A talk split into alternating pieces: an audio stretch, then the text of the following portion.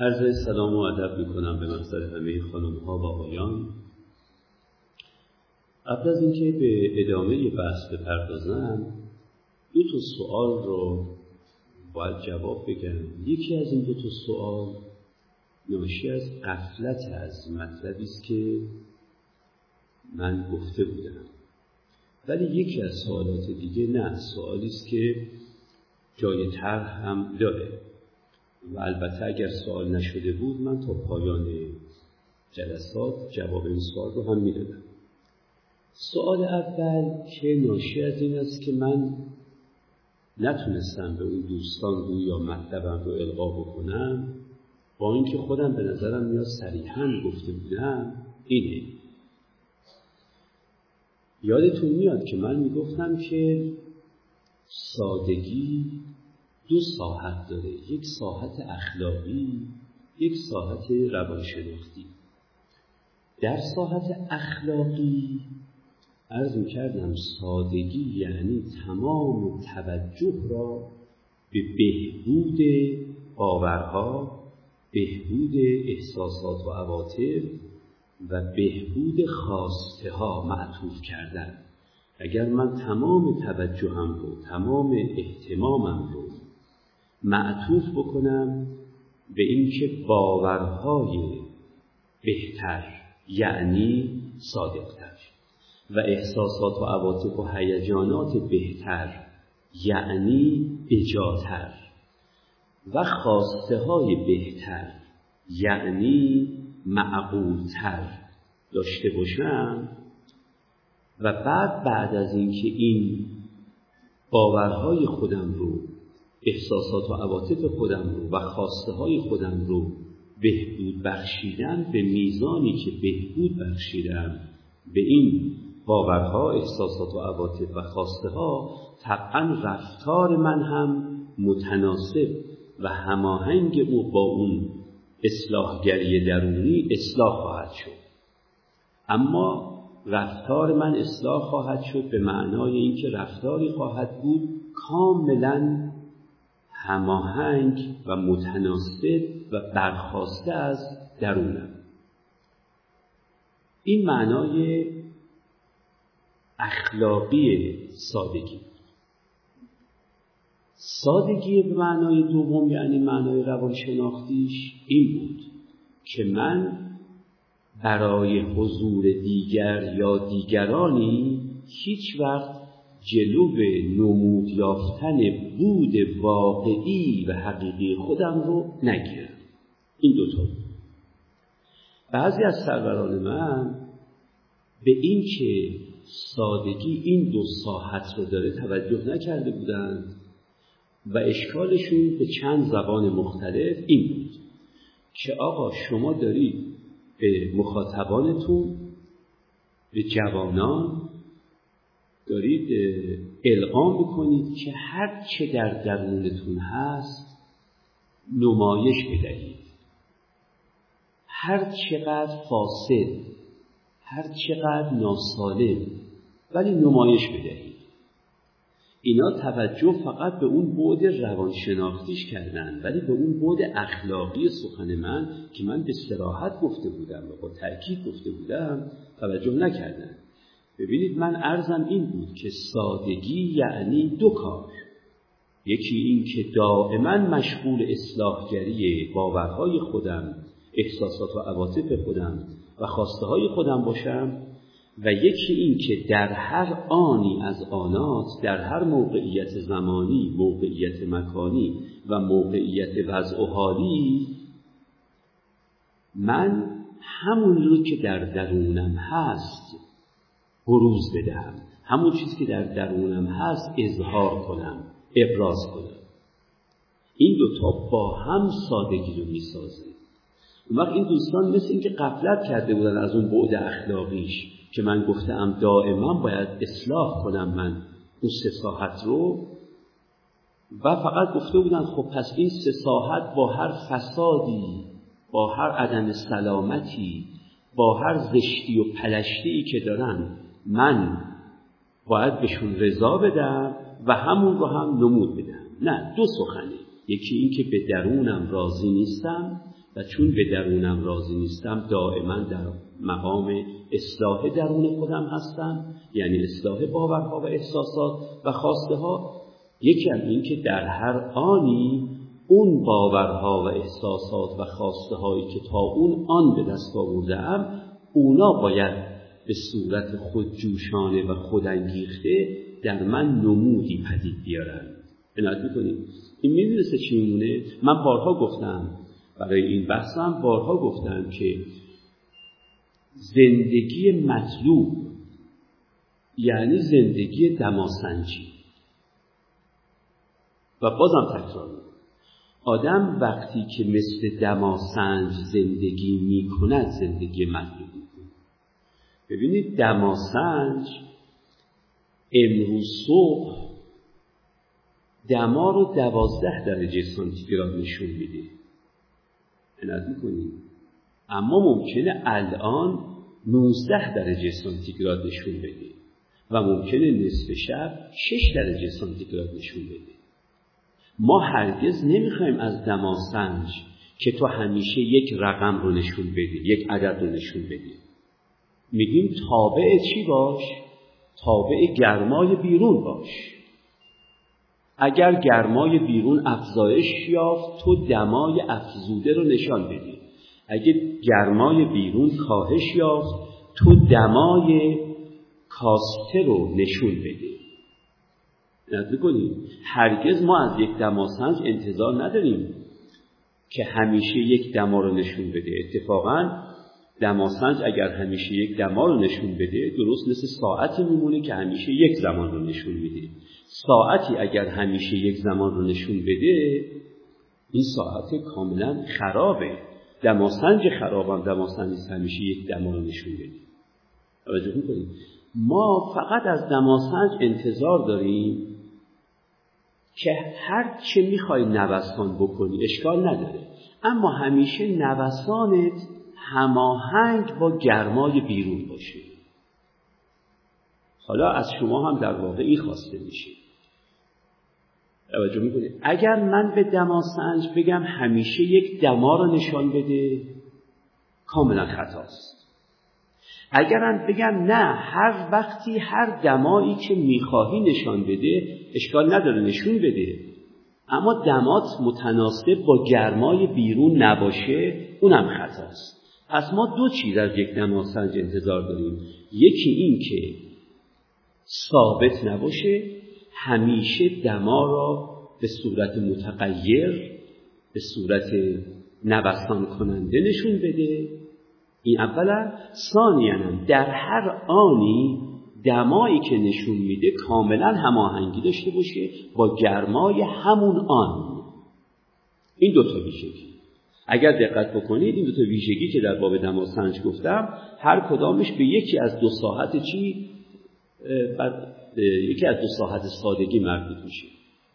ما اولا از شما هرگز نمیخوایم که هرگز نمیخوایم که نمودتون همیشه ثابت بمونه. اصلا و ابدا. نمودتون هر چه دگرگون شد اشکالی نداره، اما میخوایم دگرگونیش متناسب با دگرگونی درونتون باشه. یعنی اگر الان گریه میکنم واقعا متناسب با اندوهی در درونم باشه و اگر الان میخندم واقعا متناسب با شادی در درونم باشه. اگر از من همیشه بخوان خندان باشم این مطلوب نیست، همیشه هم بخوان گریان باشم اینم مطلوب نیست. نه، گاهی خندانی، گاهی گریانی، گاهی نه خندانی نه گریانی. اون چیزی که مهمه اینه که همیشه با درون متناسبی، با درون هماهنگی. عنایت می‌کنید. باز برگردم به مثال صبح. بچه ها رو دیده ای باز در سنین پایین تر ببینید که چیزی او رو به گریه می اندازه، اونقدر گریه میکنه که اشک از چشماش جاری میشه، ولی گاهی هست هنوز اشک رو گونه هاش داره میره پایین، شروع کنه بخندید. توجه میکنید این معناش چیه؟ معناش اینه که تا آنی که در درونش اندوهی بود میگریست، به محض اینکه اندوه درون به هر جهتی مرتفع شد شروع کنه به خندیدن. وقت میبینید یه چهره ای میبینید که من از این چهره خیلی لذت میبرم که عشق هنوز قطره قطره روی گونه هاشه اما داره میخنده. حالا اگه من شما بودیم چه میکردیم؟ اگر اندوهی ما رو به گریه میانداخت و بعد اندوه تبدیل به گریه میشد میگفتیم دیگه سریعا خنده رو نشون ندن، بذار گذرم از گریه به خنده یه زمانی برش بگذره. توجه میکنید؟ چون به نظر میومد، به نظر من و شما میاد که خیلی مضحکه که آدم در عین حال که داره میگریه بلافاصله بخنده. اون وقت با اینکه موجبات گریه یعنی اندوه در درونمون از بین رفته و به جا شادی اومده، ولی شیفت کردن ما از گریه به خنده یه مدت زمانی طول میکشه. در این مدت زمان که داریم شیفت میکنیم زندگی ساده نمیکنیم، زندگیمون ساده نیست. چرا؟ چون تو این مدت زمان شیفت کردن از گریه به خنده در درونمون شادی هست اما در بیرون این شادی نشون داده نمیشه.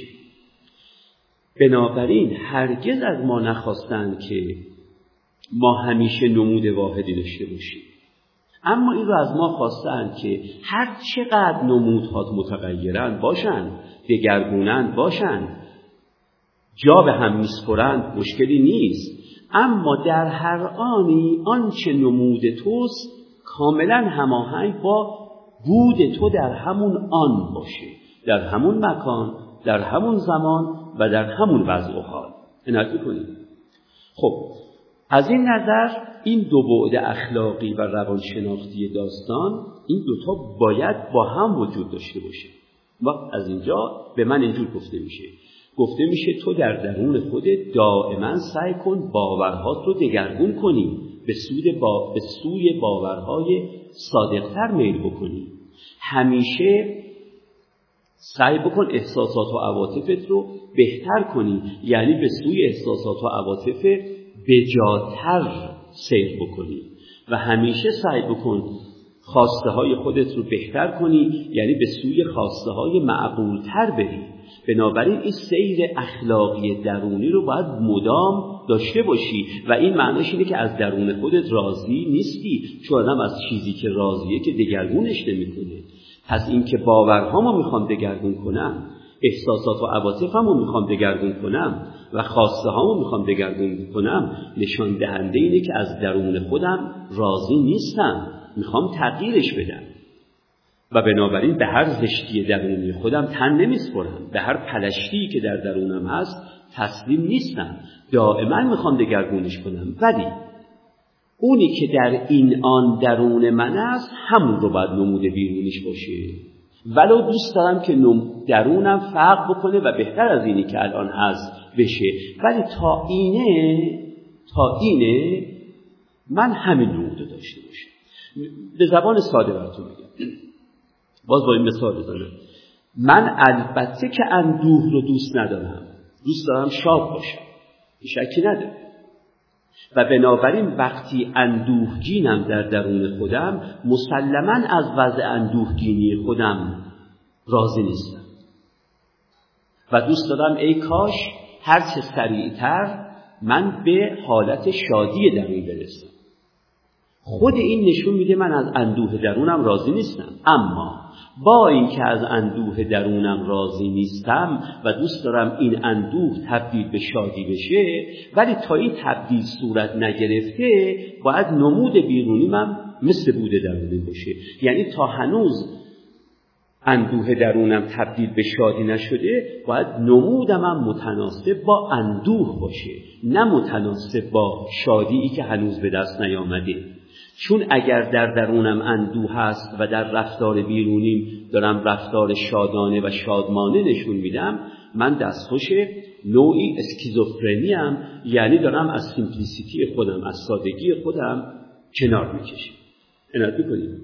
خب اگر این نکته رو بهش توجه بکنیم که البته همشو گفته بودم صبح، اون وقت میفهمید که ما هرگز فقط توصیه نمی کنیم هر زشتی و پلشتی و ناپاکی و نادرستی که در درون تو هست توجه می‌کنید بهش تن بسپار و راضی باش و ازش خوشنود باش و بعد نمودش هم در بیرون باشه. اتفاقا تمام توجه به اینه که بی درون باید مدام دگرگون بشه.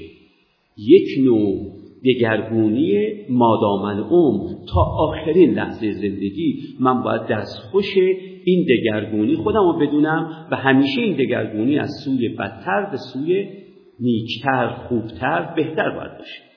اما در هر مختصه مکانی، زمانی و وضع و حالی که هستم، اون درونی که در اون آن دارم اون باید نمود پیدا کنه، نه این که درونم یه درون باشه نمود یک نمود دیگه. و بنابراین اون دوستانی که میپرسیدن، مخصوصا اون دوستی که اون سرور من که از باب تقوا میگفتن این سخنان تو با تقوای دینی منافات داره، البته من خیلی دغدغه‌ای ندارم که سخنانم لزوماً با دین هماهنگی داشته باشه، من سالهاست گفتم، اما نه، اتفاقاً با تقوای دینی هیچ منافاتی هم نداره. توجه میکنید ایشون میگفتن که خب در تقوا از ما میخوان که ما دائما خودمون اصلاح کنیم، دائما در برابر خواسته های خودمون خویشتنداری نشون بدیم و کف نفس بکنیم و این منافات داره با اینکه هر چیزی در درونمون هست در بیرون جلوه بدیم. به نظر من این منافات وقتیه که ما فقط به بعد روانشناختی سادگی توجه بکنیم و بگیم هر چه در درونت هست نمود بیرونی همان باشه و معناش این باشه که انگار به درون خودت راضی‌ای. نه، من میگم ما از درون خودمون راضی نیستیم، که حالا اتفاقا بحث امروز هم همینه، بحث این جلسه هم ما از درون خودمون راضی نیستیم و بنابراین در فکر اصلاح و بهبودسازی و بهکرد درون خودمون هستیم، ولی در هر آنی اون چیزی که اون آن در درونمون هست باید نمود پیدا کنه تا بین بود و نمودمون فاصله نیفته و عدم انطباق یا عدم هماهنگی پدید نیاد. بنابراین بازم تأکید میکنم زندگی ساده، ساده‌وار زیستن دو بعد داره. یکی این که بودت رو قیچی نکن، بذار همون نمود پیدا کنه. یکی نه این که به بود هیچ لحظه ایت راضی نباش، سعی کن بود لحظه بعدت از بود لحظه قبلت بهتر باشه. و از این نظر میگفتم معطوف کنیم اتیکت رو به طرف چی در واقع؟ اتیکس. یعنی به جای اینکه تمام توجهمون به بهکرد گفتار و کردارمون باشه، تمام توجهمون به بهکرد باورهامون باشه، احساسات و عواطفمون و هیجاناتمون و این معناش و خواسته هامون و این معناش اینه که ما از وضع کنونی باورهامون لزوما راضی نیستیم، از وضع کنونی خواسته هامون و از وضع کنونی احساسات و عواطفمون. این یک نکته. اما یکی از دوستان دیگر من یا سروران اشکالی کردن که اون اشکال دیگری است و اون اینه که یادتون میاد که من صبح میگفتم که اگر شما هیچ سادگی نداشته باشید هیچ فضیلت دیگری هم ندارید. میگفتم نه فقط سادگی فضیلت بزرگی است، بلکه فضیلت ساز بقیه فضائله. یعنی هر کدام از فضائل دیگه، حالا خواه فهرست فضائل هجده تا باشه، خواه فهرست فضائل چهار تا باشه، یا خواه فهرست فضائل بیست و پنج تا باشه، چون فهرست فضائل خیلی خیلی در میان متفکرانی که در این باب کار کردن متفاوته. ولی سخن بر سر این بود که میگفتم سادگی در عین اینکه بزرگترین فضیلت مادر سایر فضائل، چون هر کدوم از فضائل دیگه اگه همراه با سادگی نباشن فضیلت نمایی هستند، نه فضیلت. میگفتم اگر من حلیم نباشم، بردبار نباشم در درون خودم، ولی رفتار بیرونی بردبارانه باشه، من در واقع بردبار و حلیم نیستم، من در واقع دارم بردباری می نمایم، جلوه می کنم به عنوان یک شخص بردبار. و می گفتم بردباری نمایی فضیلت نیست، بردباری فضیلت. اینو می گفتم. و در ذهن یکی از سروران من یک اشکال پیش اومده و اون این که ولی ما داریم در بسیاری از تعالیم که گفتن رفتار بیرونیتونو مثلا مثل بردباران بکنی تا کم کم در درونم چی بشی؟ بردبار بشی. و میگفتن این منافات داره با سخن تو. میگفتن خیلی وقتا از ما خواسته شده و از جمله در متون دینی و مذهبی اتفاقا همینطور که این دوستان فرمودن همینجوره. در بعضی از متون دینی و مذهبی از ما خواسته شده که اگر حلیم نیستیم تحلم کنیم و تحلم یعنی رفتار بیرونیمون مثل حلیمان باشه.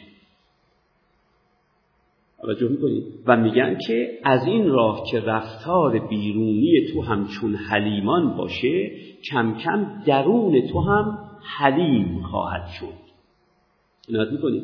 و بنابراین در این مدتی که دارم به طبق این آموزه دارم رفتار بیرونی حلیم وارانه حلیم آسا نشون میدم، در درونم حلیم نیستم، ولی دارم این رفتار بیرونی یعنی گفتار و کردار حلیمانه رو نشون میدم تا آهسته آهسته درونم هم حلیم بشیم.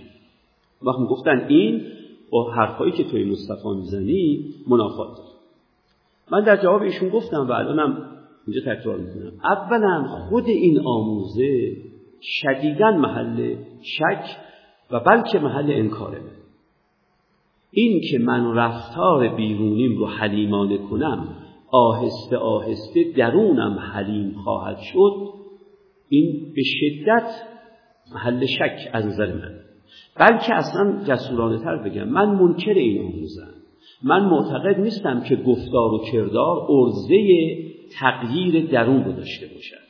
یعنی من یک گفتار حلیمانه نشون بدم، کردار حلیمانه نشون بدم، یک سال، دو سال، سه سال، کمتر، بیشتر، و بعد کم کم باورهام عوض بشه در درون، احساسات و عواطفم در درون عوض بشه، خواستهام در درون عوض بشه و تبدیل بشه به باورها، احساسات و عواطف و خواسته های یک حلیم راستین، یک حلیم واقعی. من یک همچین ارزعی و هنری برای گفتار و کردار قائل نیستم. معتقد نیستم که بشه اول سراغ گفتار و کردار رفت، اونو اصلاح کرد و بعد از طریق این نقب زد به اصلاح درون. اینو معتقد نیستم. اما از این صرف نظر فرض میکنم این آموزه درست باشه. فرض میکنم گفتار و کردار درونی بیرونی این اگر حلیم وارانه مثلا بشه، مثلا کم کم تغییری در درون منم ایجاد کنه و من بشم حلیم راستین، حلیم واقعی. یعنی فرض میکنم آموزه نادرست نباشه. باز در این صورت هم جواب این بزرگوار اینه. ببینید، فرض کنید شما این آموزه را قبول دارید که من گفتار و کردارم اگر حلیم بارانه باشه، بردبارانه بشه، کم کم درونم هم درون یک انسان بردبار خواهد شد. فرض کنید آموزه رو قبول دارید، کما اینکه من الان قبول کردم آموزه رو، موقتا قبول کردم. خب و فرضم بکنید که خودتون رو در درون بردبار نمیدونید. درسته؟ اگر خودتون رو در درون بردبار نمیدانید، این یک فقره چیه؟ باوره که درباره کی دارید؟ درباره خودتون دارید. یه باور دوم هم دارید و اون باور اینه که اگر انسان گفتار و کردارش رو بردبارانه بکنه کم کم درونش هم درون بردبار خواهد شد. اینم یه باور کی فرض می‌کنیم باشه؟ خودتون باشه. پس یعنی شد چند تا باور؟ دو تا باور. یک ناخوشنودی عاطفی هم از بی‌بردباری خودتون دارید که از این که در درونتون نابردبارید، در درونتون از این که حلیم نیستید به لحاظ عاطفی خوش نیستید. یه خواسته هم در درونتون پدید اومده و اون خواسته اینه که میخواهم که بردبار شوم.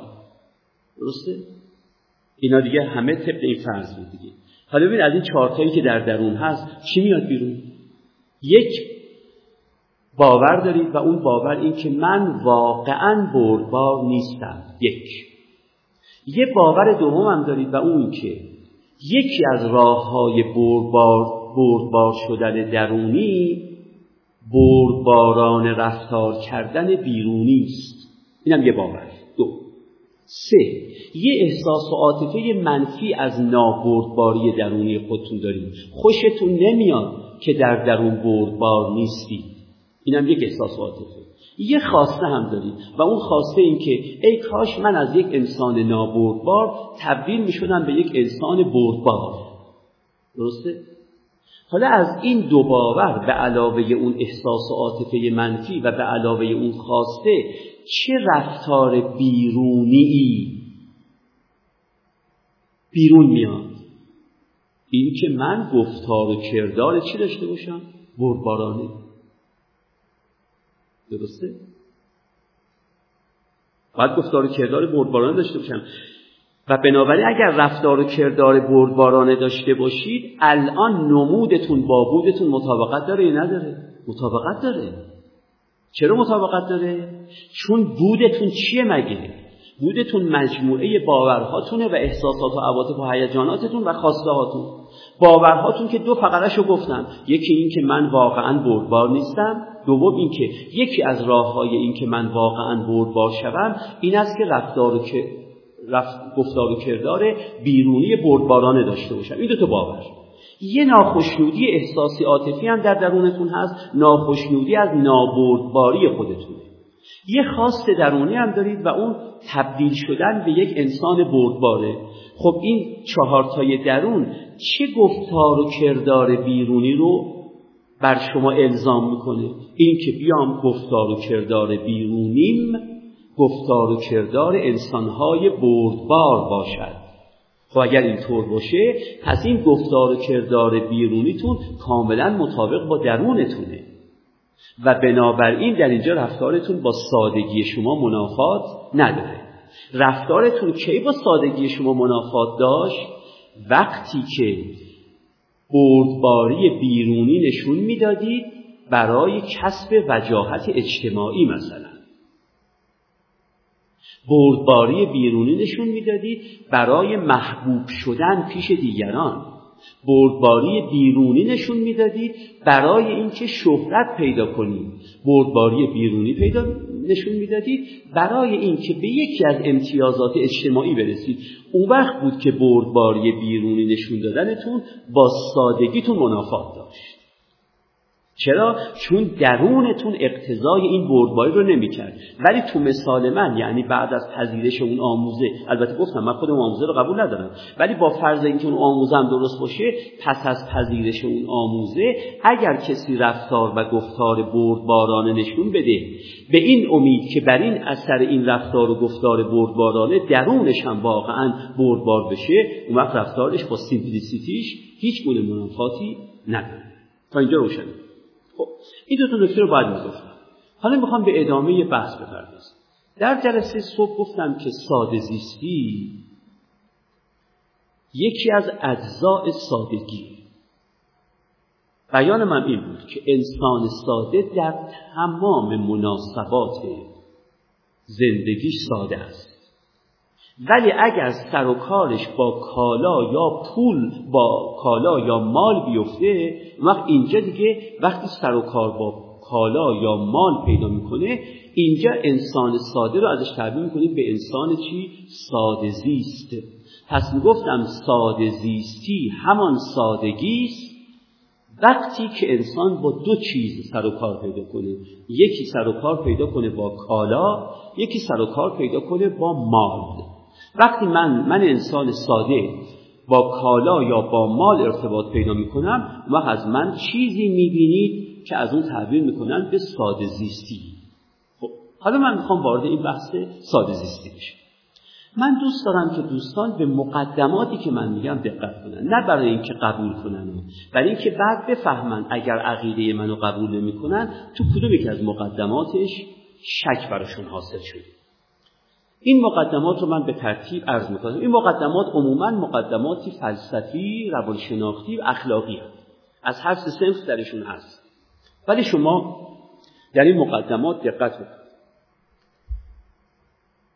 مقدمه اول یک مقدمه روانشناختی است و اون اینه که هیچ انسانی نیست که رؤیایی نداشته باشه.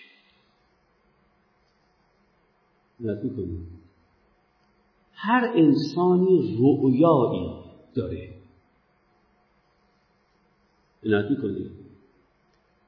یعنی هر انسانی یک وضع مطلوب ناموجود برای خودش تصور کرده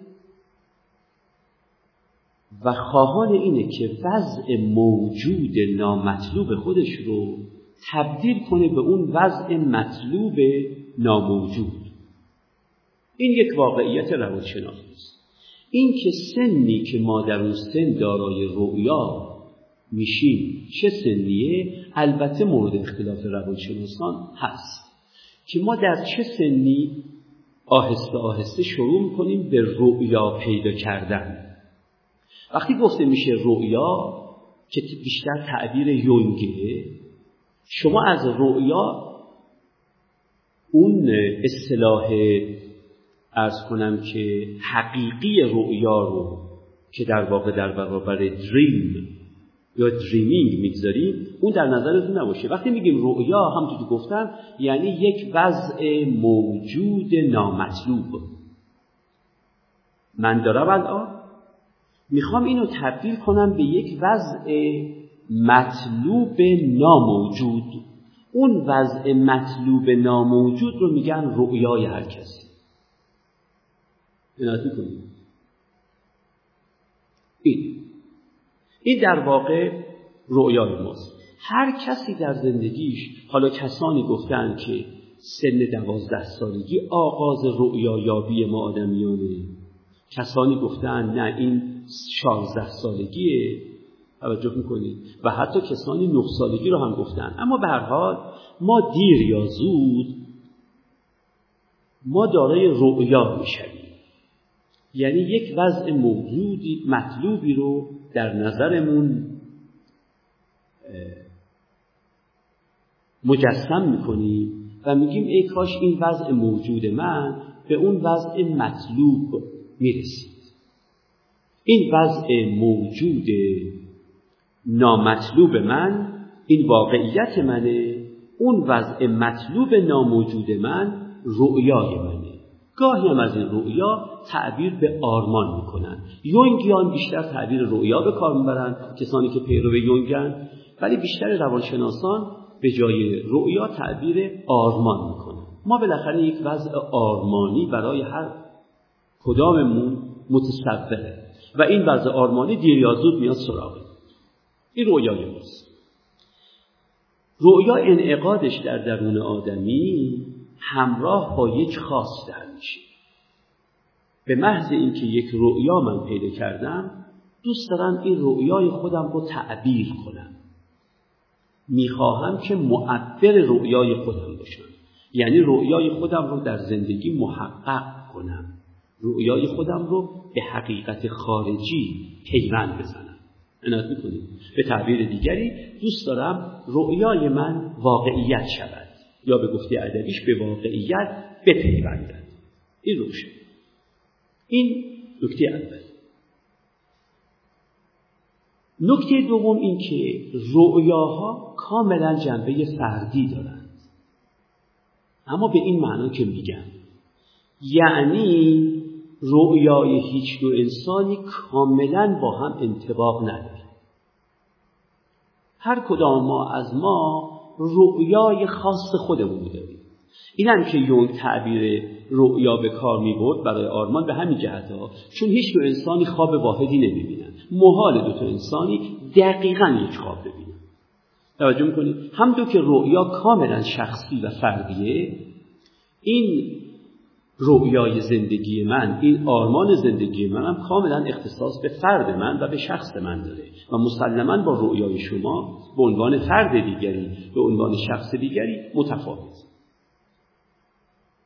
اینم واقعیت دوم. این که این تفاوت چرا از کجا میاد، این بستگی داره به عوامل پنجگانه‌ای که ما رو میسازن. چون عوامل پنجگانه‌ای که ما رو میسازن با هم فرق میکنه، رؤیاهای ما هم با هم فرق میکنه. ولی دیگه اگه بخوام اون بحث رو توضیح بدم طول میکشه. اینم مقدمه دوم.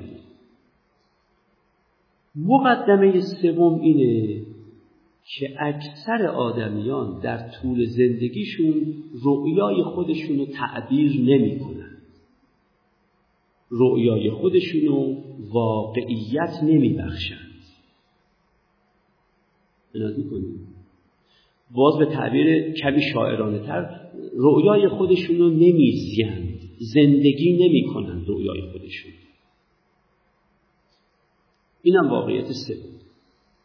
از کجا میفهمیم؟ من از کجا میفهمم شما رؤیای خودتون رو نمیزیید، زندگی نمی کنید؟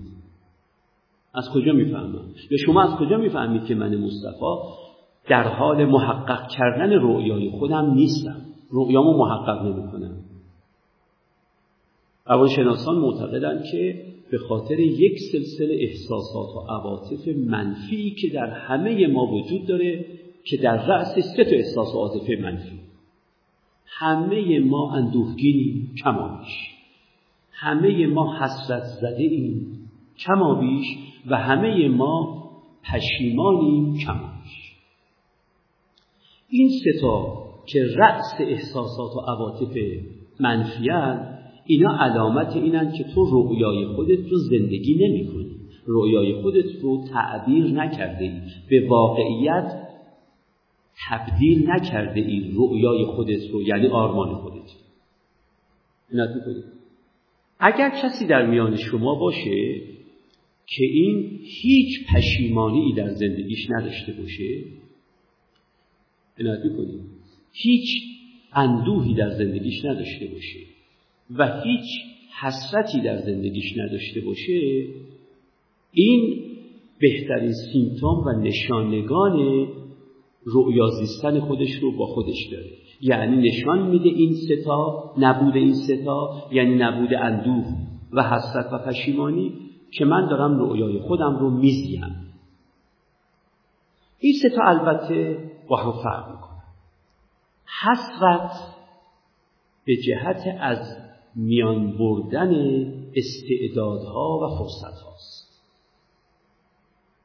این حسرت، یعنی من همیشه متحسرم، تحسر دارم، حسرت زدم به جهت استعدادها و فرصت‌هایی که از دست دادم.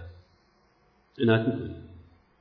اگر من به گذشتم مثلا رجوع کردم با اتکا مثلا به حافظه‌ام و به یادم آمد که در فلان برهه تاریخی زندگی گذشتم من فلان استعداد را یا فلان فرصت رو ضایع کردم، یعنی در جهت تحقق رؤیام از اون فرصت استفاده نکردم، از اون استعداد استفاده نکردم، اون وقت دستخوش چی هم در واقع؟ دستخوش حسرتم. ببینید ما در واقع به یک معنا میشه گفت ما با سه تا سرمایه به دنیا میاییم. یکی خود عمره، یکی استعدادهای درونی، یکی هم فرصتهای بیرونی. ما سه تا چیز بیشتر تو زندگیمون به عنوان سرمایه نداریم. هر کدام از ما عمری داریم، مثل الان من و شما چون هنوز زنده ایم در واقع داریم از عمر بهره برداری میکنیم. یکی یکی هم هر کدام از ما یک سلسله استعدادهای درونی داره. این استعدادها بعضی استعدادهای جسمانی هن، بعضی استعدادهای ذهنی هن و بعضی استعدادهای روانی هن. این استعدادها رو هم ما داریم، این هم سرمایه دوممونه. یک سلسله فرصتهای بیرونی هم داریم. عنایت می‌کنیم که فرصت‌های بیرونی در ایام کودکی چیزیه، فرصت‌های بیرونی در ایام نوجوانی، در ایام جوانی، در ایام میانسالی، در ایام پیری و در ایام کهنسالی و فرتوتی هم یه سلسله فرصت‌ها هم داره.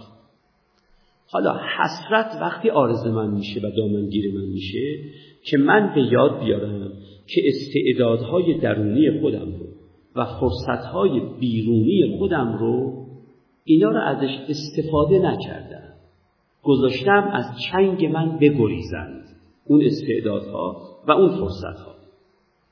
این حسرت. پشیمانی وقتی حاصل میشه که من وقوف پیدا کنم، آگاهی و شعور پیدا کنم به خطاهایی که در گذشته کردم، حالا خواه خطاهای محاسباتی و خواه خطاهای اخلاقی. البته خطاهای اخلاقی در اکثر ما آدمیان پشیمانیش سوزناکتر است از خطاهای محاسباتی. ولی به هر حال ما هم خطاهای اخلاقیمون برامون احساس پشیمانی میاره و هم خطاهای محاسباتیمون. من یک وقت خطای اخلاقی کردم، مثلا فرض کنید که کم فروشی کردم، گران فروشی کردم، احتکاری کردم، بدکاری کردم، کمکاری کردم، تقلبی، اختلاسی، رشوه‌ای گرفتم، بی‌صداقتی کردم، فریبی در کار کردم و امثال ذلك. اینا خطاهای اخلاقیه که وقتی هم نه خطای اخلاقی نکردن، خطای محاسباتی کردن. یعنی مثلا در یه برهه تاریخی میتونستم در فلان رشته تحصیلی وارد بشم، در بهمان رشته تحصیلی هم وارد بشم، وارد رشته تحصیلی اول شدم، بعدها فهمیدم که خطای محاسباتی داشتم، باید وارد رشته تحصیلی دوم میشدم. در اکثر ما آدمیان البته خطاهای اخلاقی سوزناکترن، پشیمانی سوزاورتری دارن از خطاهای محاسباتی، ولی به هر حال پشیمانی ناشی از خطای ماست. یک کم اندوه. اندوه یعنی وقتی آرزه من میشه که من احساس بکنم از مقصود خودم دور افتادم، از مطلوب خودم دور افتادم، به فراق مطلوب خودم و مقصود خودم دچار. روانشناسان معتقدند که این سه تا حالت احساسی عاطفی وقتی آرزه ما میشه، هر سه تاش مجموعاً یک نشانگانه، یک سیمپتومه برای این که من آرمان خودم رو زندگی نمی کنم، هدف خودم رو محقق نمی کنم. اینه دیگه. کسی از ما اگر باشه که اینا رو به صفر رسونده باشه، خب او البته داره آرمان خودش رو زندگی می کنه، ولی من فکر نمی کنم کسی از شما باشه که هیچ کدوم این سه تا حالت رو نداشته باشه. البته به گفته قدما می گفتن که اولیاء خدا مخفیان در میان مردم. حالا اون که در اینجا، ولی فکر نمی‌کنم اولیاء خدا اینجا شرح بیان. عرض کنم که به هر حال عرض کنم ولی به هر حال ما که اولیاء، یعنی من که و امثال من که اولیاء خدا نیستیم، ما مسلماً این ستا رو داریم در خودمون. البته ممکنه در شما غم شدیدتر از پشیمانی باشه، در من پشیمانی شدیدتر از غم باشه. ممکنه در یک کسی احساس حسرت که چقدر من استعدادها رو از دست دادم، چقدر فرصت‌ها رو از دست دادم، قوی‌تر باشه. ولی همه اینها در همه ما به درجات متفاوت وجود داره و این نشون میده که ما آرمان‌های خودم رو زندگی نمی‌کنیم. اون کسی که به آرمان‌های خودش زندگی می‌کنه، به گفته ابوعلی سینا میگفت هشون بشون شجاع. میگفت سه تا صفت داره. یکی اینکه به شدت در درون خودش احساس شادی می‌کنه، یکی این که در بیرون شادی پراکنه، و سوم این که قوت قلب داره، متزلزل نیست، قوی دله. قوت قلب همون چیزیست که ما در زبان ساده تر بهش میگیم شجاعت. درسته؟ شجاعت در واقع همون قوت قلب. در زبان‌های اروپایی، مثلا در زبان انگلیسی، شجاعت میگیم courage که از کور میاد. کور معنی قلبه. درسته؟ شجاعت یعنی قوت قلب. قوت قلب داره. ابن سینا در واقع میخواست بگه تو وقتی به اون جایی که باید برسی میرسی، یک نوع حشاشت یعنی شادی درون، یک نوع بشاشت یعنی شادی پراکنی بیرون، و یک نوع شجاعت در تو هست، یک قوت قلبی در تو هست. خب حالا این سه تا حالت احساسی عاطفی هیجانی، که البته فقط من این سه تا که مهمترینش اسم بردم، وگرنه فهرستی وجود داره از احساسات و عواطف و هیجاناتی که ما انسان‌های به رویاهای خودمون نرسیده معروض همه اونها هستیم، اما این سه تا مادر اون سه تا بقیه هستن. اینا نشون میده که ما به رویای خودمون نرسیدیم، رویای خودمون رو به واقعیت پیوند ندادیم. اینم این واقعیت. عنایت می‌کنیم. حالا مطلب بعدی، چرا انسان دست از رؤیاهای خودش برمی‌داره و رؤیاهای خودش رو به واقعیت نزدیک نمی‌کنه، به مقام تحقق خارجی وارد نمی‌کنه؟ چرا؟ یعنی آخه چه منطقی داره که انسان رؤیایی داشته باشه و اون رؤیا را طبق تعریف وضع مطلوب خودش بدونه و وضع موجود خودش رو هم نامطلوب بدونه و خودش رو هم دوست داشته باشه ولی در عین حال نره به دنبال اون. اگه خودش رو انسان دوست نداشت، گفتیم بله وضع موجودش نامطلوبه، وضع مطلوبش هم ناموجوده، ولی چون خودشو دوست نداره نمیخواد خودشو از این وضع موجود نامطلوب به اون وضع مطلوب ناموجود برسونه. ولی فرض بر اینه که خوددوستی یک واقعیت انکارناپذیر روانشناسی. هیچ انسانی نیست که خودش رو دوست نداشته باشه.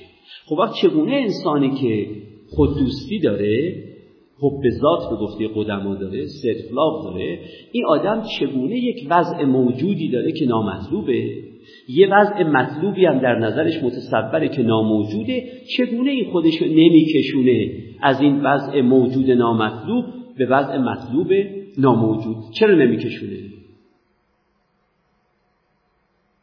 توجه می‌کنید؟ چرا؟ جواب در یک پاسخ مختصر که در قسمت بعدی این پاسخ مختصر بحث داده میشه اینه که چون وقت نداره برای این کار،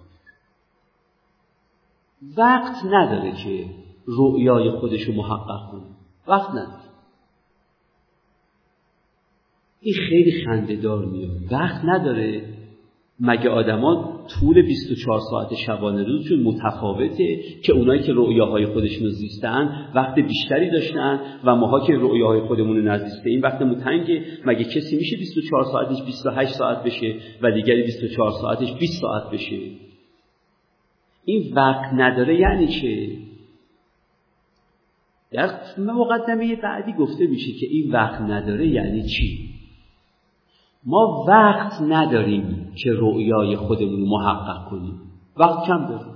بنابراین ما چند تا سرمایه داشته باشیم؟ سه تا. یکی وقت و عمر بود، یکی استعدادهای درونی بود و یکی فرصتهای بیرونی. خب وقت نداریم. وقت نداریم.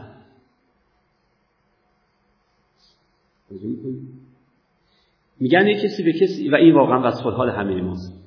به این معنا که اون لبش در واقع سرنوشت ماست. میگن یک کسی هر جا میرسید از مظالم و جور و جفای همسرش مینالید.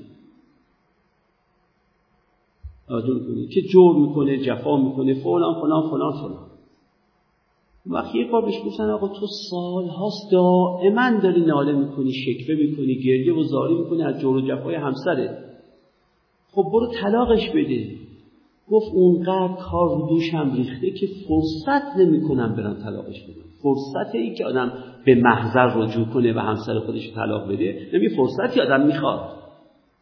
این سرنوشت ما سر وجه میکنیم که از این وضع موجود نامطلوب خودمون به تنگ آمده این. خب بریم این وضع موجود نامطلوب رو طلاق بده. وجه میکنیم خب فرصت میخواد.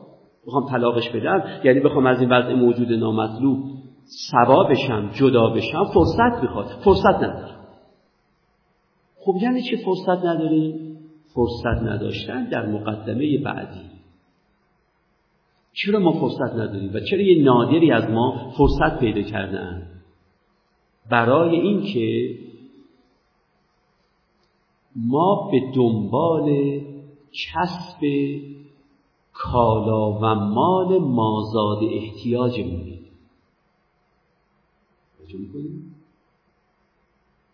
ما داریم تمام عمرمون به دنبال کسب کالاها و اموالی که اصلا بهش احتیاج نداریم، ولی خب برای اینکه اون کالاها و اموال رو کسب کنیم اولاً و حفظ کنیم ثانیاً وقتمون از بین میره.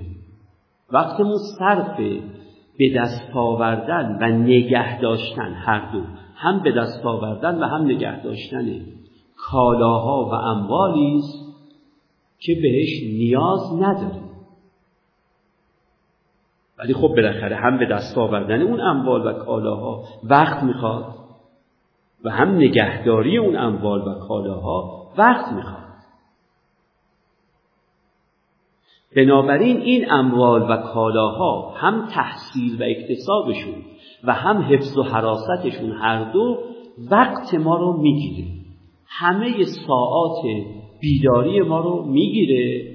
خب وقتی تمام ساعات بیداری من صرف این بشه که من اموالی و کالاهایی رو که هیچ نیازی بهش ندارم کسب کنم و بعد اونا رو حفظشون کنم، چون کسبشون یه وقت گیری داره، حفظشون هم یک وقت گیری دیگه داره. راجع کنیم. خب یعنی چه؟ معنای این سخن اینه که ما برای اینکه زندگیمون ادامه پیدا بکنه به لحاظ زیست شناختی، تا بتونیم تو اون زندگی رؤیاهای خودمون رو محقق کنیم، ما به خیلی چیز کم نیاز داریم. برای ادامه کمی زندگی زیست شناختی ما بسیار بسیار بسیار بسیار بسیار کمتر از اون چیزهایی که ما در تملک داریم یا میخوایم در تملک بگیریم نیاز داریم.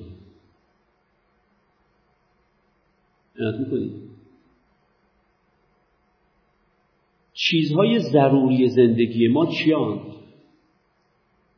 یکی خوراک و نوشاکه، خوردن و نوشیدن، خوراک و نوشاک ماست. یکی پوشاک ماست، یکی مسکن ماست و یکی هم سوخت. درسته؟ سوختی که نیاز داریم برای گرم کردن خودمون، توجه می‌کنیم، یا برای پختن چیزی. این چهار تا چه ضروری ترین نیازهای ما، این چهار تا، یعنی خوراک و نوشاک به علاوه پوشاک به علاوه مسکن به علاوه سوخت برای گرم کردن یا پختن.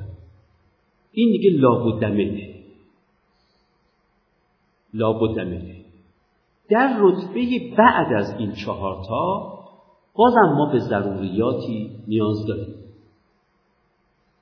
بنابرای کنیم، اما خیلی رتبهشون پایین تر از این هست. اونا هم ضروری هست، ولی ضروری بودنشون هرگز به اندازه این چهار تا که گفتم نیست. خب ما البته نیاز داریم به خواب، نیاز داریم به فراغت، یا به تعبیر متعارفتر امروز ما استراحت نیاز داریم، و نیاز داریم به تفرج، و نیاز داریم به ارضاء غریزه جنسی. اما این چهارتا فاصله عظیمی با اون چهارتای اول دارن. اما فرض کنیم این چهارتای دوم رو هم آمدیم و پذیرفتیم، این چهارتا رو هم پذیرفتیم. خب حالا برای برآوردن این نیازها، یا به تعبیر بهتر بگم این نیازهای ضرور، این نیازهای ضروری، ما چقدر مال نیاز داریم؟ چقدر به مال نیاز داریم؟ چقدر من باید مال داشته باشم تا بتونم هفتاد سال، هشتاد سال، نود سال، کمتر بیشتر، بتونم برای خودم خوراک و نوشاک و پوشاک و مسکن و سوخت و امثال ذالک فراهم کنم؟ چقدر نیاز دارم؟ خب قبل از اینکه اینو بگم، برای اینکه متهم نشم به اینکه عرض کنم که تفکرات بورژوایی دارم، متهم نشم به اینکه از واقعیت‌های اجتماعی دورم، کاملا توجه دارم که مثلا همین الان که من دارم با شما سخن میگم، ما ایرانیان در چه کشوری داریم زندگی میکنیم، کاملا توجه. یعنی توجه به بیکاری دارم، توجه به از کنم که گرانی دارم، توجه به تورم دارم، توجه به تمام مفاسد اقتصادی که به دنبال خودش مفاسد اجتماعی غیر اقتصادی هم فراهم میاره، به همین توجه دارم. یعنی کاملا متوجه هم که داریم در جامعه‌ای زندگی میکنیم که واقعا به لحاظ اقتصادی در انحطاط تمام داره به سر میبره، اون رو توجه دارم.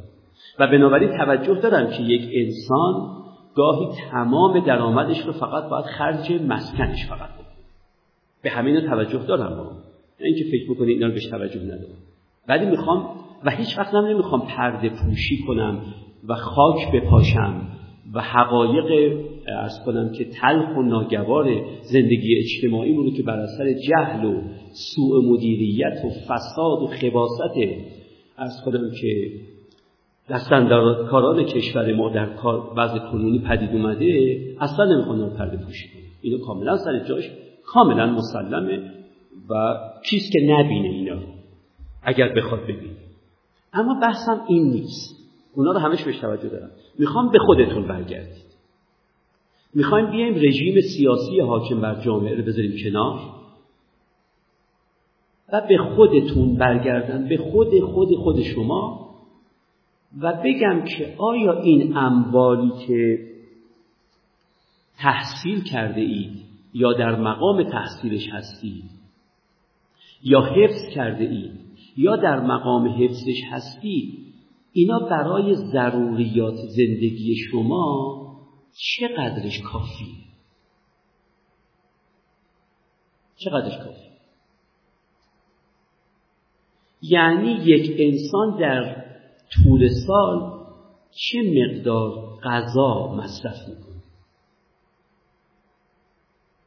آیا انسان در طول سال چه مقدار پارچه، چه مقدار لباس نیاز داره و به همین ترتیب چه مسکنی نیاز داره و به همین ترتیب چه سوختی نیاز داره؟ دقت بکنید، نیاز داره ها. نیاز داره یعنی چی؟ یعنی اگر دیگه از اونم بخواد کمتر بشه، اصلا ادامه کمی زندگی زیست شناختیش در معرض خطر جدی، یعنی واقعا در حال مردن دیگه. نظر میکنید؟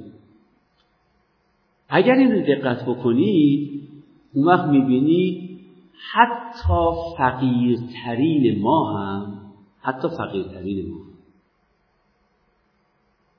یک بخشی از آنچه که داریم صرف این ضروریات نمیشه. توجه میکنید؟ خب حالا بیام از یک اصطلاحی استفاده کنم که برای اینکه دیگه از این به بعد بتونم. بیایید و هر چرا که صرف فقط ضروریات میکنیم بهش بگیم خرج و بقیه رو بهش بگیم برج. بگیم اینا جزء تبرجه، جزء تجملات زندگیه. نباشه به هیچ جای ما عیب و نقصی وارد نمیشه، هیچ جا کمیت زندگیمون لنگ نمیشه. اونا رو بهش بگیم برج. اینا تبرج‌ها، تجملات، افزوده های غیر ضرور زندگی هست. بیاییم بگیم خرج و برج. از این دو تا اصطلاح استفاده کنیم. حالا من از دوستان میخوام که صادقانه هر کدامشون برای خودشون بیان ببینن که در هر ماهی یا در هر سال چقدر درآمدی رو که داره از خرج میکنن و چقدر رو برج میکنن. ببینید، اون وقت میبینید به ندرت کسی پیدا میشه به ندرت کسی پیدا میشه که بگه من اصلا برج در زندگیم ندارم، من هر چه دارم خرجم. به ندرت کسی پیدا میشه. بنات میکنیم. دیوید فرو، فیلسوف و اندیشمند و اخلاقی اواخر قرن نوزدهم امریکا که ساده زیستی در واقع با نام او تداعی میشه، اگرچه ساده زیستی در طول تاریخ بسیاری از فرزانگان، بسیاری از عارفان و بعضی از فیلسوفان و بسیاری از بنیانگذاران ادیان و مذاهب ترویج میکردند، اما چون دفاع نظری بسیار جدی از ساده زیستی رو دیوید سورو در نیمه قرن نوزدهم آمریکا انجام داد، الان ساده زیستی در واقع ازش گاهی تعبیر میکنن به چی؟ به سورویزم، یعنی طرفداری از آموزه های دیوید سورو. دیوید سورو میگه من، اون وقتی که داره اینو مینویسه، میگه من از هفده سالگی تا الان که سی و هشت سالمه، وقتی داره این سطور رو می‌نویسه سی و هشت سالشه. میگه من از هفده سالگی که در اندیشه ساده زیستی راسخ شدم تا الان که سی و هشت سالمه صد و هشتاد دلار خرج مسکن، خرج لباس کرد، خرج پوشاک کرد. توجه می‌کنید؟ یعنی در بیست و یک سال صد و هشتاد دلار، یعنی سالی نه دلار خرج پوشاک کرد. سالی نه دلار با در واقع معادلات ارزی ما الان میشه سالی بیست و هفت هزار تومان. یعنی من با سالی بیست و هفت هزار تومان مسکنم رو ت... پوشاکم رو تامین کردم. توجه می‌کنید؟ یعنی چی پوشاکم رو تامین کردم؟ یعنی چیزی تامین کردم که سه تا کارکرد پوشاک رو داره. ما از پوشاک چی می‌خوایم؟ توجه می‌کنید؟ ما از پوشاک چه انتظاری داریم؟ سه تا کارکردی که ما از پوشاک انتظار داریم، یکی اینه که ما را از سرما و گرما حفظ کنه، یک. دوم، اگر جاهایی از بدنمون رو نمیخوایم در معرض دیگه دید دیگران باشه، اون جاهای بدنمون رو از معرض دید دیگران پنهان نگه داره. و سوم هم میخوایم ما را زیباتر از آنچه فی‌الواقع هستیم نشون بدیم. از میان این سه تا سومی چندان محل توجه سرو نیست، ولی به هر حال ما کارکردی که از لباس میخوایم این سه تاست دیگه. درسته؟ میشود این کارکرد رو از لباس خواست با اینکه سالی نه دلار خرج لباس میشه. ندید میکنیم. اما اون اماشو بعدا خواهم بود. اما یه اما اینجا داره. عنایت میکنیم. پس من میتونم برای اینکه فقط به خرج بیاندیشم و به برج نیندیشم، میتونم بیام ببینم واقعا چیاست که اگر نداشته باشم ادامه کمی زندگی بیولوژیک من، زیست شناختی من به خطر میفته. اینا رو ببینم و ببینم بقیه‌شو من دارم برای چی مصرف میکنم. عنایت میکنم. برای چی مصرف میکنم؟ درسته؟ خب حالا اگر من به شما بگم که شما در سال کل سالتون رو با چند تا مثلا کت و شلوار، نمیدونم کت و دامن، هر چی که میخواید تعریف کنید، با چند فقره پوشاک میتونید واقعا بگذرونید، و خواهید گفت که اگر دیگران به زندگیم نگاه نکنن با ده تکه لباس میتونم یک سالمو بگذرونم، اما به شرط این که دیگران به زندگیم نگاه نکنن. توجه می‌کنید؟ مثال بر شما بزنم. اگر من یک صندلی بخرم، عنایت می‌کنید، این تومن بابت این صندلی بپردازم، اگر به من بگید که تا چند سال این صندلی کارکرد صندلی رو بر تو داره که تو رو بی‌نیاز میکنه از صندلی دیگری، میتونم بگم اگر کسی به زندگیم نگاه نکنه و فقط بخوام این شیئی که خریدم کارکرد صندلی برای من داشته باشه، یعنی مرا مرتفع از زمین با دو زاویه قائمه نگه داره، میگم این صندلی برای من سی سال صندلی. اما اگر بنا باشه دیگران به زندگی من نگاه کنن، دیگه از سال سومی که دارم از این صندلی استفاده میکنم، دیگه دیگران کم کم میگن که فلانی خیلی خسیسه. توجه میکنی؟ فلانی خیلی گدا صفته. فلانی اصلا شأن اجتماعی نداره. فلانی از اونایی نیست که سرش تو سرهاست. اون وقت بنابراین منی که میتونستم تا بیست و هفت سال دیگه از این صندلی استفاده کنم، به خاطر نگاه شما به صندلی، توجه میکنید، میان صندلی رو بعد از سه سال استفاده از میدون به در میکنم و یه صندلی جدید میخرم. یعنی به جای اینکه در این سی سال پول یک صندلی بدم، پول چند تا صندلی میدم؟ ده تا صندلی میدم. اون نه صندلی که پولشو میدم اونا خرج زندگی نیست، اونا برج زندگی من. اونا میکنی؟ اونا برج زندگی. درسته؟ به همین ترتیب من مجموع لباس هایی که یک سال میتونه منو در سرما و گرما و اصلا تابستان و زمستان و بهار و پاییز و شب و روز میتونه مرا به لحاظ سه تا کارکرد لباس مرا بی‌نیاز کنه. اگر شماها نگاه نمی‌کردید علت می‌کنید، من میتونستم من میتونستم با سالی یک میلیون تومان، با سالی پانصد هزار تومان و حتی کمتر از این من میتونستم لباس سالمو تأمین کنم، اما به شرط اینکه شما من نگاه نکنید.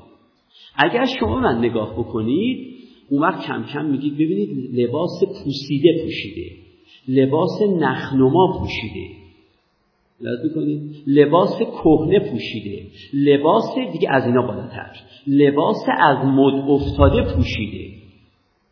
توجه میکنید؟ اون وقت بنابراین منی که اگر نگاه شما نبود خرج مست پوشاکم سالی پانصد هزار تومنم مسلما نمیشد، یعنی میتونستم در طول سی سال میتونستم خیلی خیلی خیلی کمتر از پنج میلیون تومن خرج لباسم بکنم. خب بیش از در یک سال پنج میلیون تومن خرج لباسم میکنم، این اضافه ای که خرج میکنم برای این نیست که بدن من نیاز به اون مقدار مسکن داره، برای اینکه نگاه شماست به لباسای من.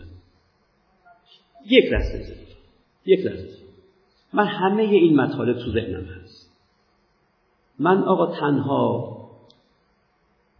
موهبتی که خدا بهم داده موهبت معلمیه، بنابراین امکان نداره چیزی در ذهن دوستان بیاد و به ذهن خود من خطور نکرده باشه. منتها اگه امان بدین، شما به من مهلت بدین، وقتی من نقطه سر خط گفتم اون وقت یه سوالی دارید از من پرسید، من همه اینها مورد توجه بهش توجه دارم، روش فکر کردم. همه اشکالات که به ذهن شما میاد تو ذهن من هست و همه رو تا آخر دوره خواهم بهش پرداخت. توجه میکنید؟ پس اینجا اگه دقت بکنید میبینید که من در واقع چون نگاه شما به من هست، من به سالی پنج میلیون تومن لباس نیاز دارم، وگرنه من به سالی پونصد هزار تومن لباس هم نیاز دارم. سخنی که در باب لباس گفتم و در باب عرض کنم که خوراک گفتم به عینه‌ای در باب مسکن. من به عنوان یک انسان میتونم در به عنوان یک انسان فرض من تک باشم، من به عنوان یک انسان میتونم در یک آپارتمان سی متری زندگی کنم. این اولا. این آپارتمان برای اینکه نقش مسکن رو داشته باشه، برای اینکه نقش مسکن رو داشته باشه تنها چیزی که نیاز داره دو چیزه، یکی نقشه مناسب، یکی مصالح محکم. دیگه هر چیزی بیش از نقشه مناسب و مصالح محکم تو آپارتمان من است دیگه نیاز من نیست. توجه می‌کنید؟ یعنی به خاطر نگاه شماست، وگرنه من به یک آپارتمان سی متری نیاز دارم اگه خودم باشم و خودم، یعنی نگاه شما رو من نباشه نیاز دارم. این آپارتمان باید نقشه درستی داشته باشه و مصالح محکمی داشته باشه. دیگه بزرگی این ساختمان اصلا به نیاز من ربطی نداره، اصلا و ابدا. منطقه‌ای که این آپارتمان درش قرار گرفته به نیاز من ربطی نداره، چون کارکرد مسکن را مصالح مسکن و نقشه مسکن تعیین میکنه، نه در کجا قرار گرفتن، در منطقه شمال شهر قرار گرفتن یا در منطقه جنوب، منطقه متوسط نشین ها یا منطقه اشراف نشین ها، اونا دیگه نیاز من نیست، نگاه شماست به من. بنابراین میکنید؟ بنابراین من میتونم با یک آپارتمان سی متری میتونم هفتاد سال زندگی کنم، به شرط اینکه آپارتمان انتخاب کرده باشم با بهترین مصالح، یعنی محکمترین مصالح ها، نه یعنی با دکوراسیون های فلان، نه با محکمترین مصالح و با یک نقشه کاملا پخته. من با یک آپارتمان سی ساله سی متری میتونم هفتاد سال زندگی کنم. این هفتاد سال میتونم زندگی کنم، یعنی یه همچین آپارتمانی کارکرد مسکن رو برای من داره. کارکرد مسکن چیه؟ سه تا چیزه. البته ما به اینها میش وقت فکر نمی‌کنیم، یعنی ما به اولیات زندگیمون فکر نمی‌کنیم. از نظر وقتی من میگم کارکرد مسکن چیه، کارکرد پوشاک چیه، کارکرد خوراک چیه، خیلی از ما باید از نو فکر بکنیم که راستی کارکرد مسکن چیه. کارکرد مسکن اینه که یکی مرا از ابتلا بسیاری از ابتلاعات طبیعی مثل ریزش باران و سرما و گرما میتونه محفوظ نگه داره. یکی این که میتونه به من حریم خصوصی بده. مگه کنار خونه بنشینم، کوچه بنشینم، حریم خصوصی ندارم. نت می‌کنی؟ اینم یکی. و سوم میتونه به من احساس امنیت بیشتر. این سه تا فقط کار کرده مسکن. خب من میتونم اینو داشته باشم. با سیمت آپارتمان. اما چرا به جای اینکه در جنوب شهر بنشینم میرم شمال شهر؟ به جای آپارتمان سی متری چرا آپارتمان سیصد متری دارم؟ چرا دکوراسیون آپارتمان من یک میلیارد باید صرفش بشه؟ اونا دیگه به خاطر نیاز من نیست، به خاطر اینکه شما نگاه دارید به من. اناد میکنید؟ حالا شما بیایید و نگاه دیگران رو حذف کنید از زندگیتون. اون وقت ببینید درآمدتون رو در ماه چقدر خرج خودتون دارید میکنید. بهش بگید خرج. و اونایی که دارید صرف نگاه دیگران میکنید به اونا بگید برج. درک میکنید؟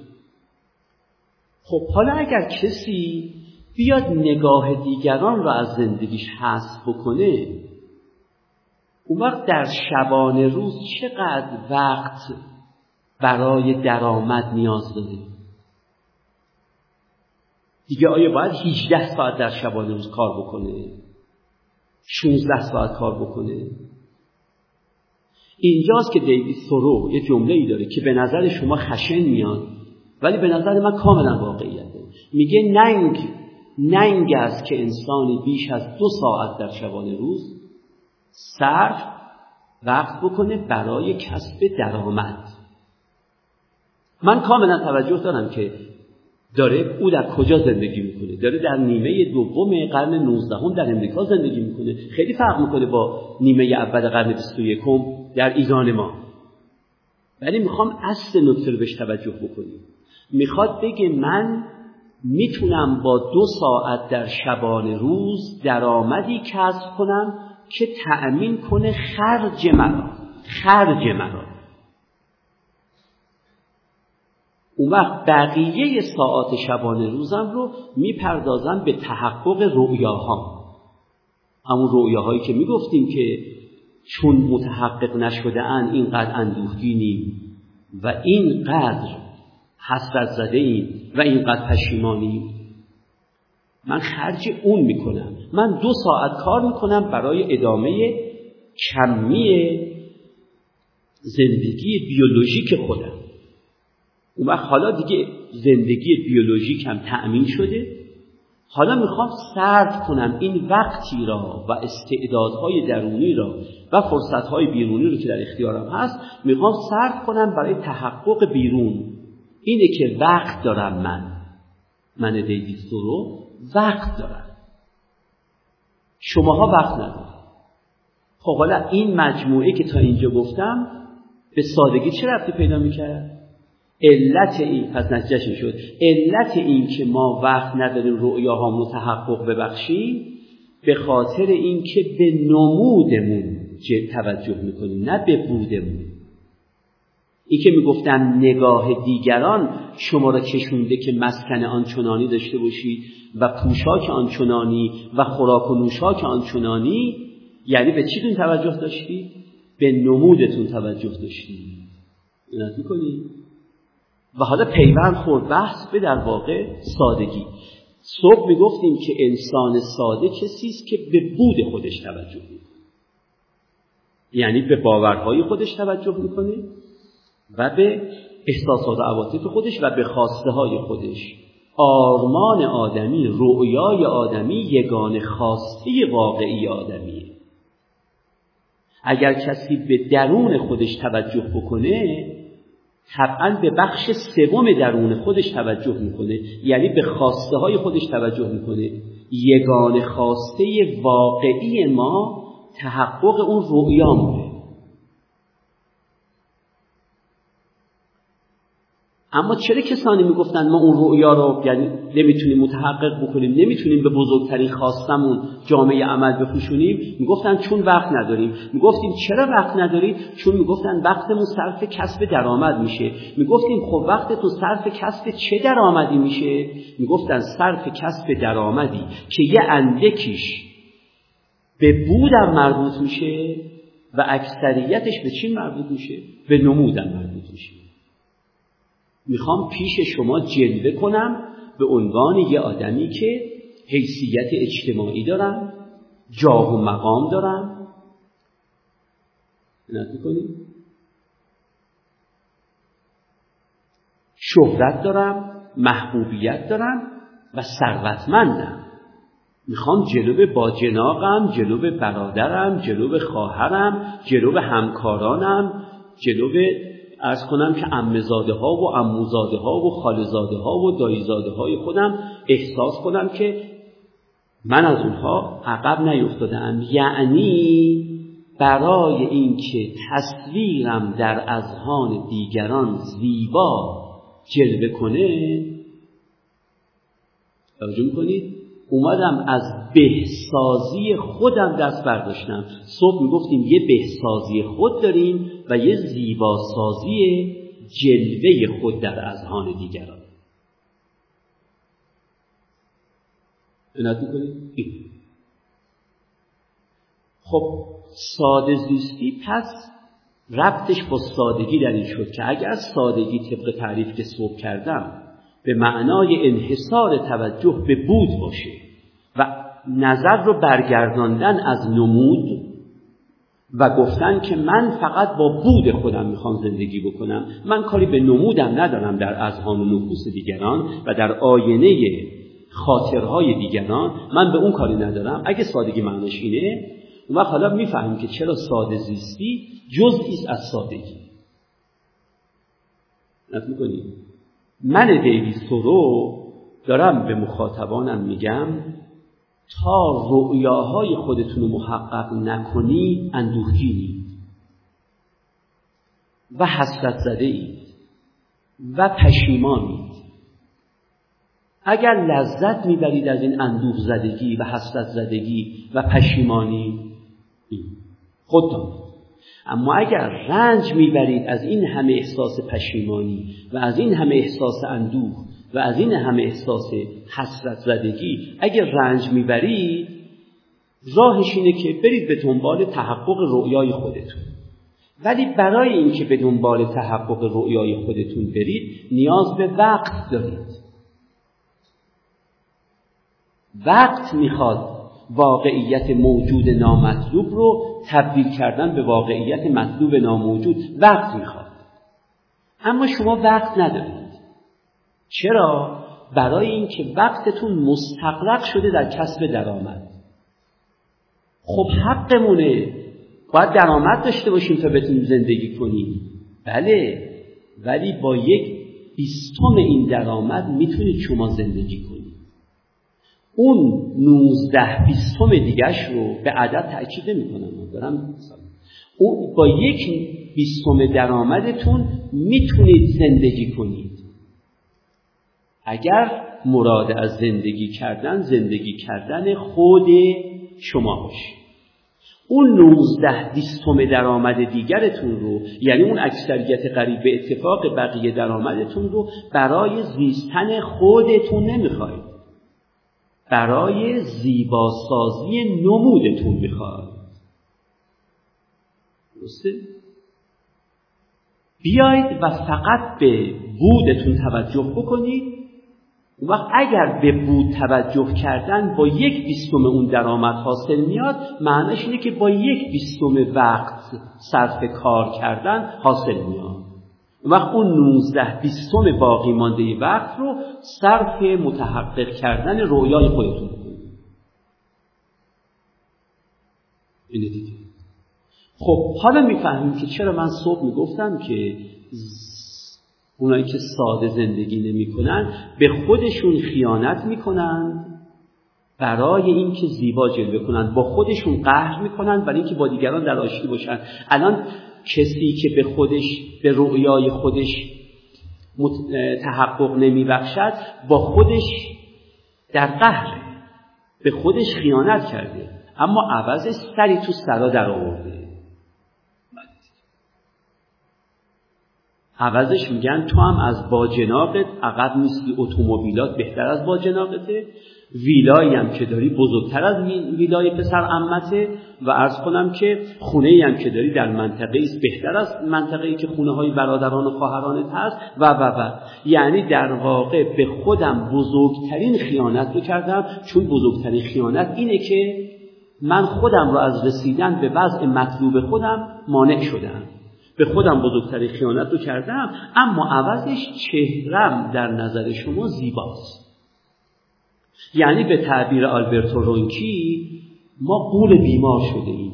بی قول وقتی بیمار باشه و خبر از بیماری خودش داشته باشه، شکوه و ابهت بیرونیش دیگران را میترسونه، اما خودش میدونه که من امروز و فرداست که سکته میکنه. یه قول بیماری، یعنی بیرونش مردم رو کشته، توش هم خودش رو کشته. لذت میکنی چه از میکنی؟ بنابراین اگر از من سرو میپرسید که ما غمگینیم چی کار کنیم، توجه میکنید، و ما حسرت زده ایم چی کار کنیم و پشیمانیم چی کار کنیم، میگفت simplify simplify simplify simplify simplify. بعد از پنجمین بارم چند تا نقطه گذاشته تا میتونید زندگیتون رو ساده کنید، ساده کنید، ساده کنید. یعنی مال و کالا را تا میشه از صحنه زندگی بیرون ببرید، نه یعنی ضایعش کنید، یعنی از اصلا در پی تحصیلش نباشید، چون هم تحصیل مال و کالا و هم حفظ اون مال و کالای تحصیل شده این مانع می شود از این که شما وقت پیدا کنید تا به رؤیاتون برسید، و اگر به رؤیاتون نرسید وضعتون همینه. خب حالا ما چی هستیم؟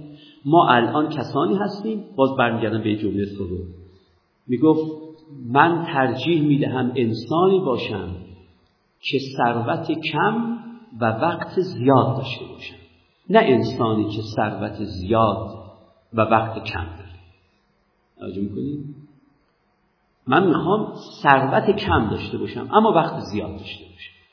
اگه ثروت کم داشته باشم، وقت زیاد داشته باشم، بعدها نمیگم به اندازه کافی دیدن پدرم نرفتم، به اندازه کافی عیادت مادرم نرفتم، به اندازه کافی با دوستان جانی حشر و نشر نداشتم، به اندازه کافی خلاقیت نداشتم در زندگی، به اندازه کافی آنچه که در رؤیا مزمر بود رو محقق نکردم. اینه بنات میکنیم. این رو دیویس رو قبل از پیدایش روانشناسی مرگ میگفت. دیویس رو همطوری گفتم در نیمه قرن نوزدهم اوج در واقع فعالیت‌های فکری و کتاب نویسی و رساله نویسی و سخن گفتن تک تکش با افراد بود. دیویس رو سخنرانی عمومی نمی‌کرد، با تک تک افراد یکان یکان حرف میزن. عرض کنم که به روشی که مثلا سقراط داشت. اینها تازه قبل از این بود که الیزابت کوبلر راس روانشناس مرگ در امریکا ظهور بود. شما خودتون میدونید که خانم الیزابت کوبلر راس که ازش تعبیر میکنن به روانشناس مرگ، که یکی از بزرگترین روانشناسان امریکایی بود در قرن بیستم، ایشون چهل سال آخر کار خودش رو با تیم روانشناسان زیر دستش فقط به روانشناسی محتضران میپرداخت، روانشناسی کسانی که در آستانه مرگن. خب به لحاظ روانشناسی کسی رو میگن محتضر، یعنی داینگ، که میدونه که از این بستر دیگه زنده بیرون نخواهد رفت. اگر من فهمیدم که دیگه از این بستر بیماری زنده بیرون نخواهم رفت، میگن فلان کس ایز داینگ، یعنی در حال احتضاره. حالا ولو بیرون دو سال دیگه از این بمیرم یا فردا بمیرم، همین که میدونم دیگه من از این بستر زنده بیرون نمیام، این در حال احتضار. خانم الیزابت کوبلر راس نزدیک چهل سال، یعنی دقیقاً چهل و یک سال، درباره کسانی که در حال احتضارند کار میکرد. کسانی که میدونن دیگه به زندگی باز نخواهند داشت. خب نتایج تحقیقات سه تا اثر کلاسیک در روانشناسی مرگ و نزدیک به دویست و پنجاه تا مقاله که نوشته در باب روانشناسی مرگ. اون چیزی که دیوید سورو تقریباً یک قرن قبل از الیزابت کوبلر راس میگفت، در کتاب‌های الیزابت کوبلر راس تأیید تجربی پیدا کرد. توجه می‌کنید؟ الیزابت کوبلر راس یکی از یافته‌هاش درباره کسانی که در حال احتضارن این بود. میگفت کسانی که در حال احتضارند یک سلسله حسرت‌ها دارند، یک سلسله اندوه‌ها دارند و یک سلسله عرض کنم که پشیمانی‌ها دارند.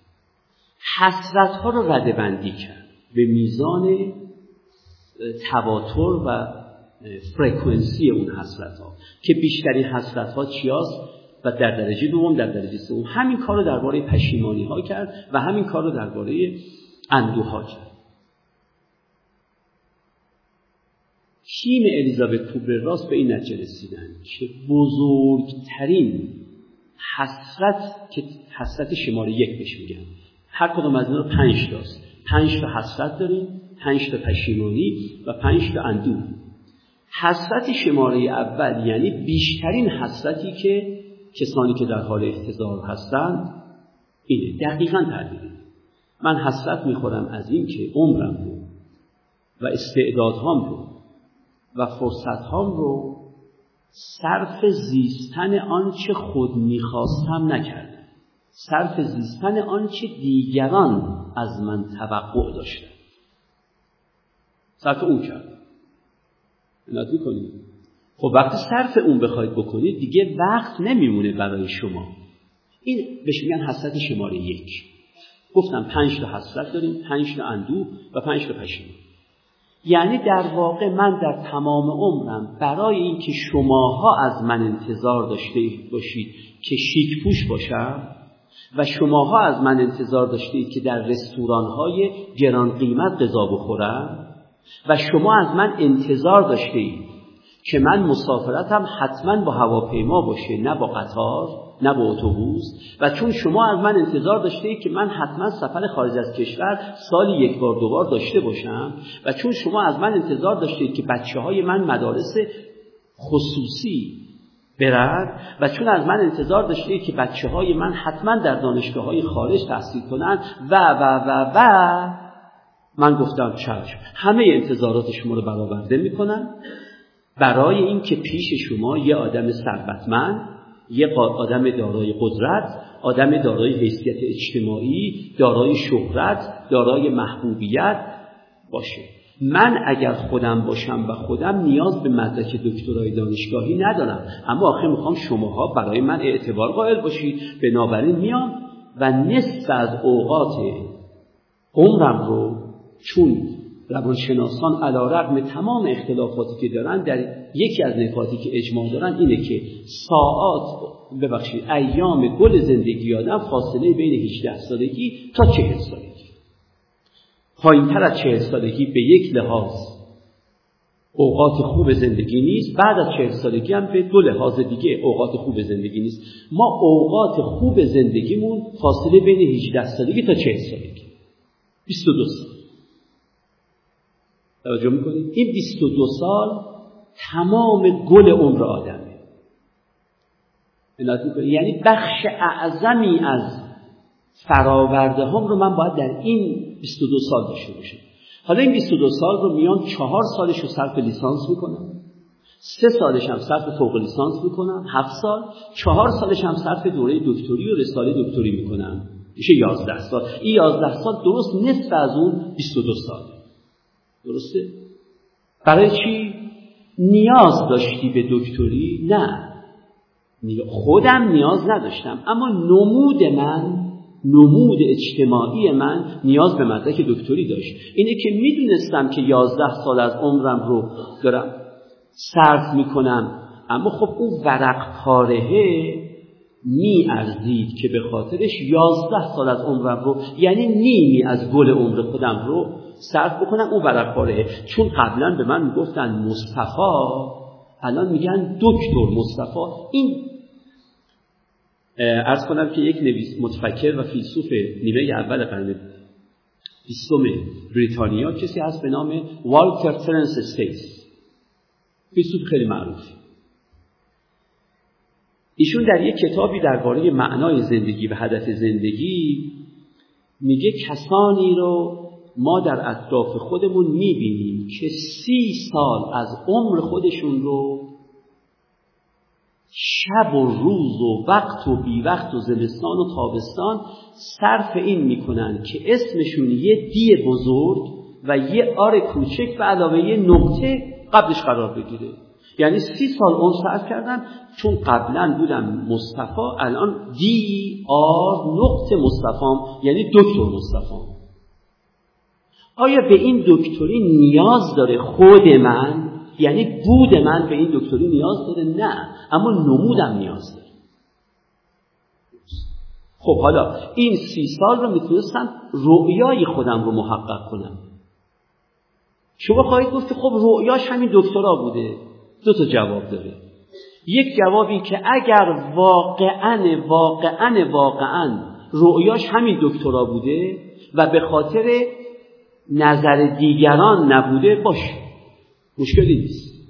اما اکثریت قریب به اتفاق ما رؤیای خودمون اون نیست، نمودمون اینو میخواد. این نکته اول. نکته دوم، اگر رؤیاش واقعا این بود، وقتی که دکتر میشد دیگه باید پشیمانی نداشت، حسرتی نداشت، اندوهی نداشت. ولی میبینیم دکتراش هم که گرفته مثل سابق همون غمها رو داره، همون حسرت ها رو داره، همون پشیمانی ها. خود این استدلالی است بر این که رؤیاش نبود اون. رؤیا یعنی چیزی که وقتی بهش میرسیم دیگه شادم، اونم شادی درون، نه قهقه های جلوه‌گرانه بیرونی، اینا شادی نیست. اگر رؤیاش اون بود که خب الان باید کاملا شاد می بود، می گفت رسیدم در سن، مثلا از هجده سالگی شروع کردم، یازده یازده سال صرف کردم، در بیست و نه سالگی رؤیا محقق شد. این دیگه باید از بیست و نه سالگی تا آخر عمرش هیچ حسرتی، هیچ اندوهی و هیچ پشیمانی نداشته باشه. و آیا می‌ارزه آدم به خودش، به بود خودش پشت کنه برای نمود خودش؟ و این به قیمت یازده سال از عمرش. البته این یازده سال رو هم من دارم در صورتی میگم که شما بلافاصله بعد از لیسانس وارد مقطع فوق لیسانس بشین و بلافاصله بعد از مقطع فوق لیسانس هم وارد مقطع دکتری بشین. و الا اگه بنا باشه از هر انتقال از یک مقطع به یک مقطع چند سال این پشت بمونید، اون که دیگه واقعی نیست. و بعدم فقط اون یازده سال هم نیست، بعد که اون مدرک رو گرفتید، خود اون مدرک یه توقعات جدیدی از اطرافیانتون براتون ایجاد میکنه. دیگه آقای دکتر و خانم دکتر ایشون باز یه شیوه زندگی دیگری هم به خاطر اینکه آقای دکترند و خانم دکتران باید در پیش بگیرن. اینه که میگیم وقت نداریم برای اینکه به رؤیای خودمون تحقق ببخشیم. و جفتون وقت نداریم به خاطر اینکه داریم خود آرایی میکنیم، نه خود بهسازی. منت میکنید اورنمنت ما، آرایشگری های ما، بزک دوزک ماست که خودمون رو گرفته.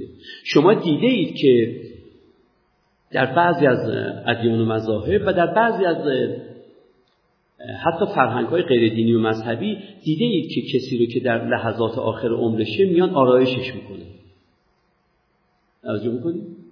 دارن آرایشش میکنه. ما در واقع همینجور.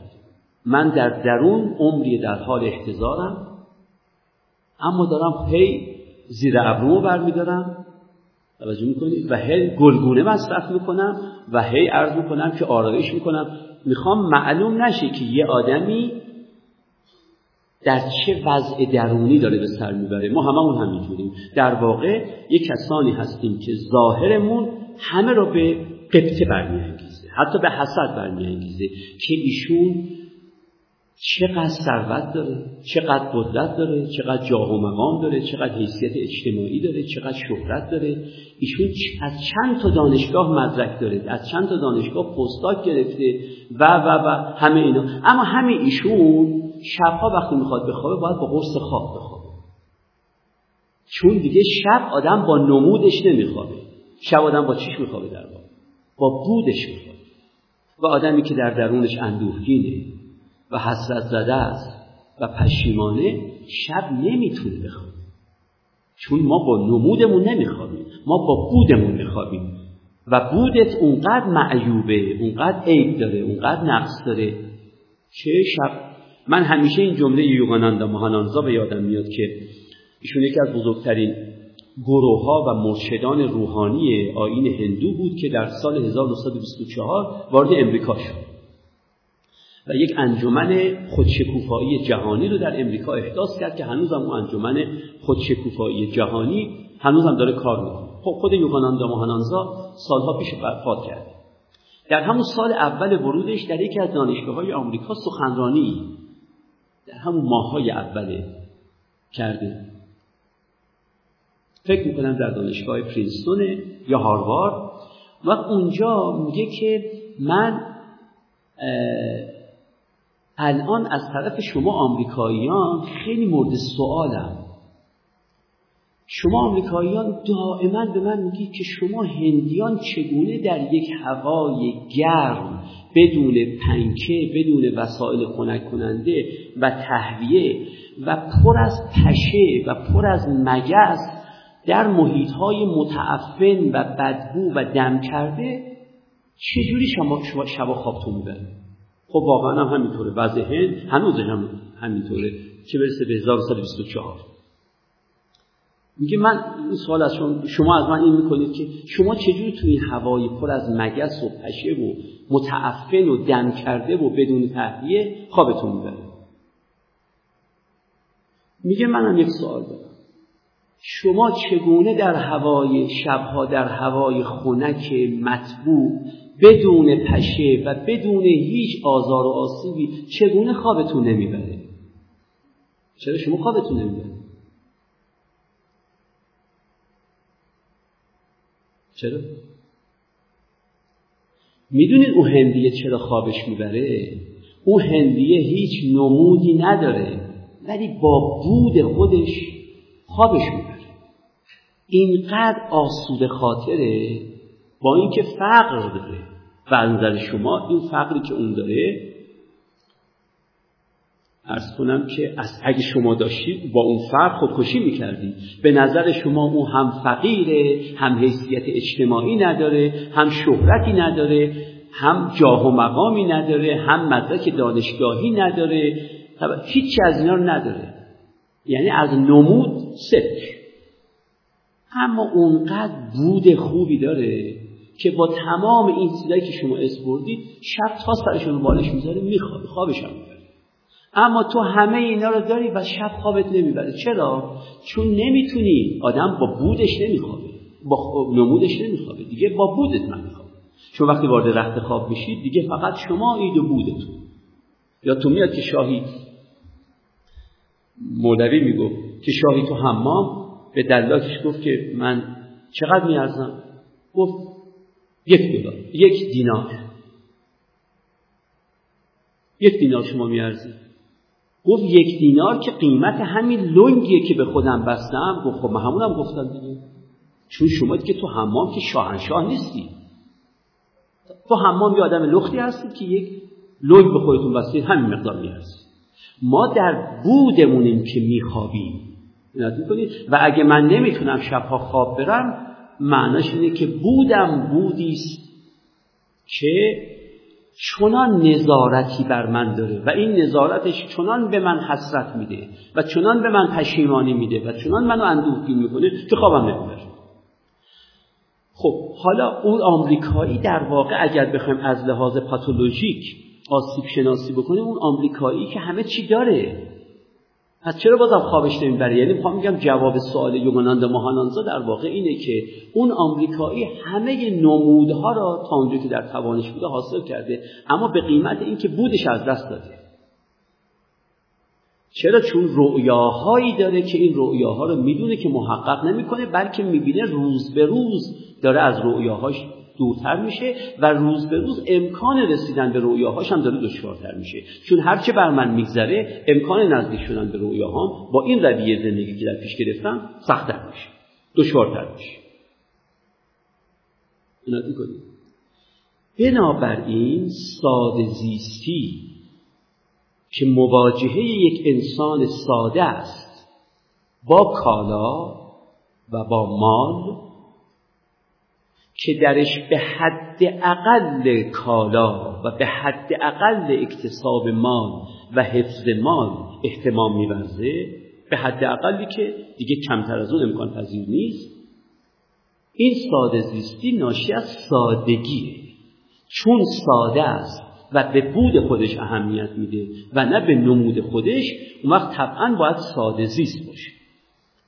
این ساده زیستی در ارتباط با کالا و در ارتباط با مال سه وجه داره که من این سه وجه رو هم خدمتتون عرض می‌کنم. یک وجه اینه که آنچه را که برای ادامه حیات کمی شما به لحاظ زیست شناختی ضرورت نداره باید حذف کنید. شهرت ضرورت نداره، قدرت سیاسی ضرورت نداره، حیثیت اجتماعی ضرورت نداره، جاه و مقام ضرورت نداره، مدرک دانشگاهی ضرورت نداره. اینا ضرورت نداره. بدون اینا زندگی میکنن. شما هیچ وقت قبری دیده اید که بنویسند به مناسبت درگذشت ایشون درگذشت به مناسبت اینکه حیثیت اجتماعی نداشت، به مناسبت اینکه مدرک دکترا نداشت درگذشت؟ اصلا ابدا. هیچ کسی. پس اول تصفیه ای که باید کرد اول اینه که ببینیم چیا به بود من هیچ ربطی نداره، اینا رو از زندگی هست. این اولین تصفیه گری است، اولین مخفف سازی است، به تعبیر که نقل میکنن از سلمان که گفته بود هلک المخففون، نجا المخففون و هلک المثقلون. گفته بود سبکباران رستند، گرانباران نابود شدن. این نوع تخفیفگری، این نوع سبک کردن بار، نظر کنید اولینش اینه که ببینیم چه چیزهایی اصلا ضرورت نداره. تو چیزهایی که اصلا ضرورت نداره، اینایی که اسپردم شاخص‌ترین ها، اصلا متمول بودن یعنی ثروتمند بودن، جزو داراها به حساب آمدن، و قدرت سیاسی و حیثیت اجتماعی و جاه و مقام و شهرت و مدرک دانشگاهی، اینا هیچ گونه ضرورتی برای بود من نداره. اینا همه به نمود من مربوط میشن. این اولین تصفیه است. اما بپردازیم به اونایی که به بود مربوط میشن. تصفیه دوم اینه که در میان بود، اونایی که به بودن مربوط میشن، به قدر ضرورتشون. ببینید خوراک من نیاز دارم، اما من امروزه میدونم که از طریق خوراک اگر چه مقدار کالری و چه مقدار پروتئین و چه مقدار ویتامین نظر کنید به بدن من برسه، دیگه بود من تضمین. بنابراین باید وقتی که به خوراک هم تازه میپردازم و نوشاک و به پوشاک و به مسکن و به سوخت که جزء ضروریاتن، بدونم که اینا هم ضرورت دارن، یه مقداری از هر کدام از اینها، مقداری که سلامت بدن در درجه اول، تن... توانمندی یعنی نیرومندی بدن در درجه دوم و زیبایی بدن محفوظ بمونه. بیشترش مورد نیاز نیست. بنابراین من چ... به ورزش البته نیاز دارم، ولی به چه قدر ورزش؟ به خوراک و نوشاک نیاز دارم، اما به چه قدرش؟ و به سوخت نیاز دارم و به مسکن. اینا هم که جزء ضروریاتن، باز حالا که ضروری شدن کلشون ضروری نیست، یه حد نصابی از هر کدام از ضروریه. اون حد نصابی که مرا به لحاظ سلامت بدنم و به لحاظ نیرومندی بدنم و به لحاظ زیبایی بدنم محفوظ نگه. اینجاست که مثلا ورزش‌هایی معین مشخص اینا مورد نیاز منه، ولی اتفاقا تمام ورزش‌هایی که از مقوله ورزش‌های مسابقه‌ایه اتفاقا نه به زیبایی بدن کمک می‌کنن اونا، نه به نیرومندی بدن کمک می‌کنن، نه به سلامت بدن. اتفاقا اکثر بیماری ورزش‌های مسابقه‌ای که به خاطر نموده، چون هر گونه مسابقه‌ای برای چی در واقع؟ برای نموده. اونا اتفاقا هم سلامت بدن رو از بین میبرن. نگاه بکنید به بوکسورها، نیاز بکنید به کشتیگیران، نیاز بکنید نگاه بکنید به وزنه‌برداران و بقیه. خیلیاشون به زیبایی بدن هم لطمه میزنن، خیلیاشون به نیرومندی بدن هم حتی لطمه میزنن. به هر حال کار نداره. پس بنابراین تصفیه دوم اینه که تو اونایی هم که جزء ضروریاتن همشون ضروری نیستن، به این معنا که از هر کدامشون یه حد نصابی، یه مینیمومی، یه کمینه‌ای کفایت میکنه. همون کمینه، البته نه کمتر از. خب همونطور که علم تغذیه امروز گفته کمینه نیاز من به خوراک و نوشاک چقدره، چون دیگه الان میدونید که علم تغذیه اونقدر پیشرفت کرده که من بگه تو این مقدار کالری در شبانه روز نیاز داری، این مقدار پروتئین نیاز داری، این مقدار کلسیم نیاز داری، این مقدار ویتامین نیاز داری. به همین ترتیب دانش‌های متناظر با اینم پیشرفت کردن که ما به چه مقدار مسکن نیاز داریم و با چه اوضاع و احوالی، به چه مقدار سوخت نیاز داریم و به چه مقدار پوشاک نیاز داریم. اینم تصفیه دوم. اما تصفیه سومی هم که باید کرد اینه اینکه این مقدار اندکی هم که نیاز داریم تا بشود به تنهایی تحصیل کنیم، بهتر از اینه که با کمک دیگران تحصیل کنیم. البته تا بشود. بدون چرا؟ چون اگر بناش بر این شد که یکی از این امور را من بهش نیاز داشته باشم و برآورده شدن اون نیازم به زنده بودن تو توقف داشته باشه، معنیش اینه که فردا روزی که تو مردی منم فرداش رو به قبله باید بشم. بنابراین تصفیه سوم اینه که این مقدار هر چه بشه به استقلال به دست بیاد، یعنی با کار فردی به دست بیاد، بهتر از اینه که با کار گروهی به دست بیاد. البته تا اونجا که میشه و میدونیم که خیلیاش ممکنه نشه، ولی تا بتونم روی پای خودم بایستم. به تعبیر دیگری، اگر آدم یک زندگی رابینسون کروزه‌ای داشته باشه، این بهتر است تا زندگی‌هایی که ما داریم. زندگی‌هایی که الان ما داریم تقریبا همه نیازهامون، حتی اون ضروری‌هاش و حتی اون حد نصاب ضروریاتش هم باز به همکاری دیگران بستگی داره و اگر روزی دیگران اعتصاب بکنن و نخوان با من همکاری بکنن، من از اونم محروم میمونم. اما یک کسی بتونه مثل کروزه زندگی بکنه، یعنی بتونه در یک جزیره تنها روی پای خود ایستاده، خب این البته یه حد مقدور کمی داره، یه بخشش به همکاری دیگران بستگی داره. اینات میکنه. خب با توجه به اینها، حالا اگه کسی بگه این ساده زیستی که یک بعد از سادگیه و در جلسات فردا و پس فردا فردا و فردا است به اون ابعاد دیگه‌اش می‌پردازم، حالا فعلا ساده زیستی رو می‌خواستم بگم. این ساده زیستی حاصلش چیه؟ حاصلش اینه که شما احساسات و عواطف و هیجانات مثبت پیدا می‌کنید. شما از پشیمانی، از حسرت، از اندوه نجات پیدا می‌کنید. فقط حاصلش اینه. اینه که می‌گفتم یک سبک زندگی هم هست. غیر از این که سادگی یک فضیلت اخلاقیه، میگفتم یه سبک زندگی هم هست و یا تویان میگفتم سبک زندگی معناش اینه که شما مگه خوشی رو نمیخواید؟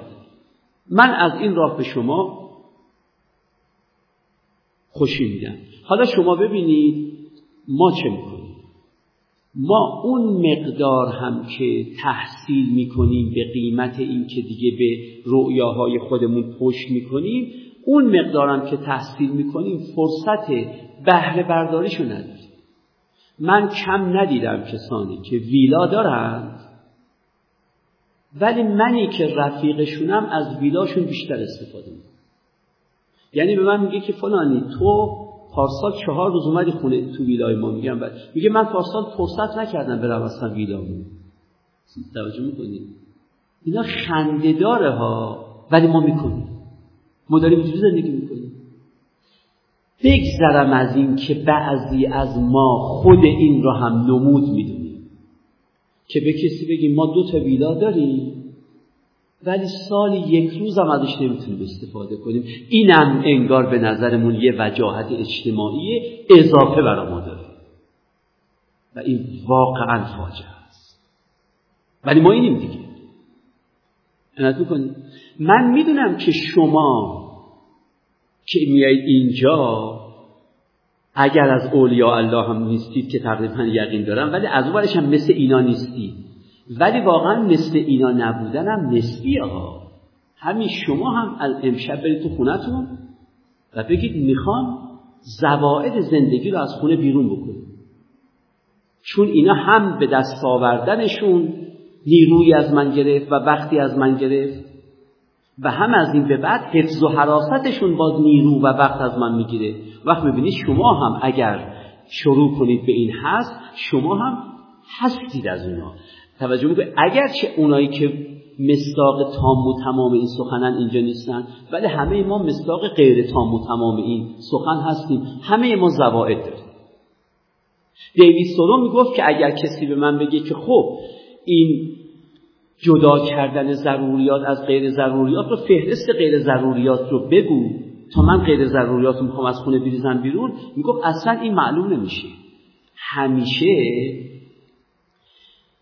دیویسون رو دارم عرض میکنم، میگفت برو اول اونایی که به نظرت همین الان غیر ضروری میاد حذف بکن، تا که حذف کردی میبینی از پشت اونا یه چیزایی دیگه سرشون بلند میشه که میگن ما غیر ضروریم. قبلا تا این حس اولیه رو نکرده بودی، اونایی که پشت اینا قرار گرفته بودن غیر ضروری بودنشون معلوم نبود. توجه میکنی؟ مثال بزنم ها. مثال میزنم. اگر به فرض محال البته، اگر کفش غیر ضروری شد، توجه میکنی، و بردیدش بیرون، البته کفش غیر ضروری نیست، مثال دارم میزنم، اگه کفش غیر ضروری شد و از خونه انداختیدش بیرون، بعد واکس هم میگه منم غیر ضروریم، چون من برای بود کفش بود که ضرورت داشتم، حالا که کفش واکس هم میره. غیر از اینه. و بعد پیشبند هنگام واکس زدنتونم میره بیرون. اینه که اون میگفت اصلا نمیشه به شما گفت به لحاظ نظری که چیا غیر ضروریه، فقط به لحاظ عملی بهتون میگم شما برید اونایی که دیگه محرزه براتون غیر ضروریه از زندگی حذف بکنید. تا حذف بکنید میبینید ای قبلا پشت اینا یه چیزای سنگر گرفته بودن که میخواستن خودشونو ضروری جلوه بدن، حالا که اینا رو حذف کردید اونا رسوا میشن، در واقع اونا معلوم میشه غیر ضرورین. اون وقت به این غیر ضروری بودن ادامه بدید و به حذف اینا ادامه بدید و ادامه بدید، اون وقت ببینید که شما هم علا رقمه که از اونا نیستید، توجه میکنید، از اون تریلیاردرها نیستید، از اون رئیس جمهورها نیستید، از اونایی که نمیدونم فلان و بهمان، ولی شما هم ضروری، غیر ضروریات در زندگیتون فراوانتر از آنه که فکر میکنید، بسیار فراوانتر از آنه که فکر میکنید. اون وقت وقتی که این کارو کردید، لااقل اون مقدار وقتی که صرف کرده بودید، اون مقدار استعداد و فرصتی که صرف کرده بودید برای به دست آوردن اینا، اونا از بین رفت البته، ولی لااقل دیگه یک وقت دیگه و استعداد دیگه و فرصت دیگه رو صرف حفظ کردنشون نکردید. دیگه لااقل بار حفظ کردن رو از دوش خودتون میندازید و از این به بعدم میرسید به این. این روش رو بهش میگن ضروری پذیری. یعنی من فقط در زندگی ضروری ها رو میپذیرم.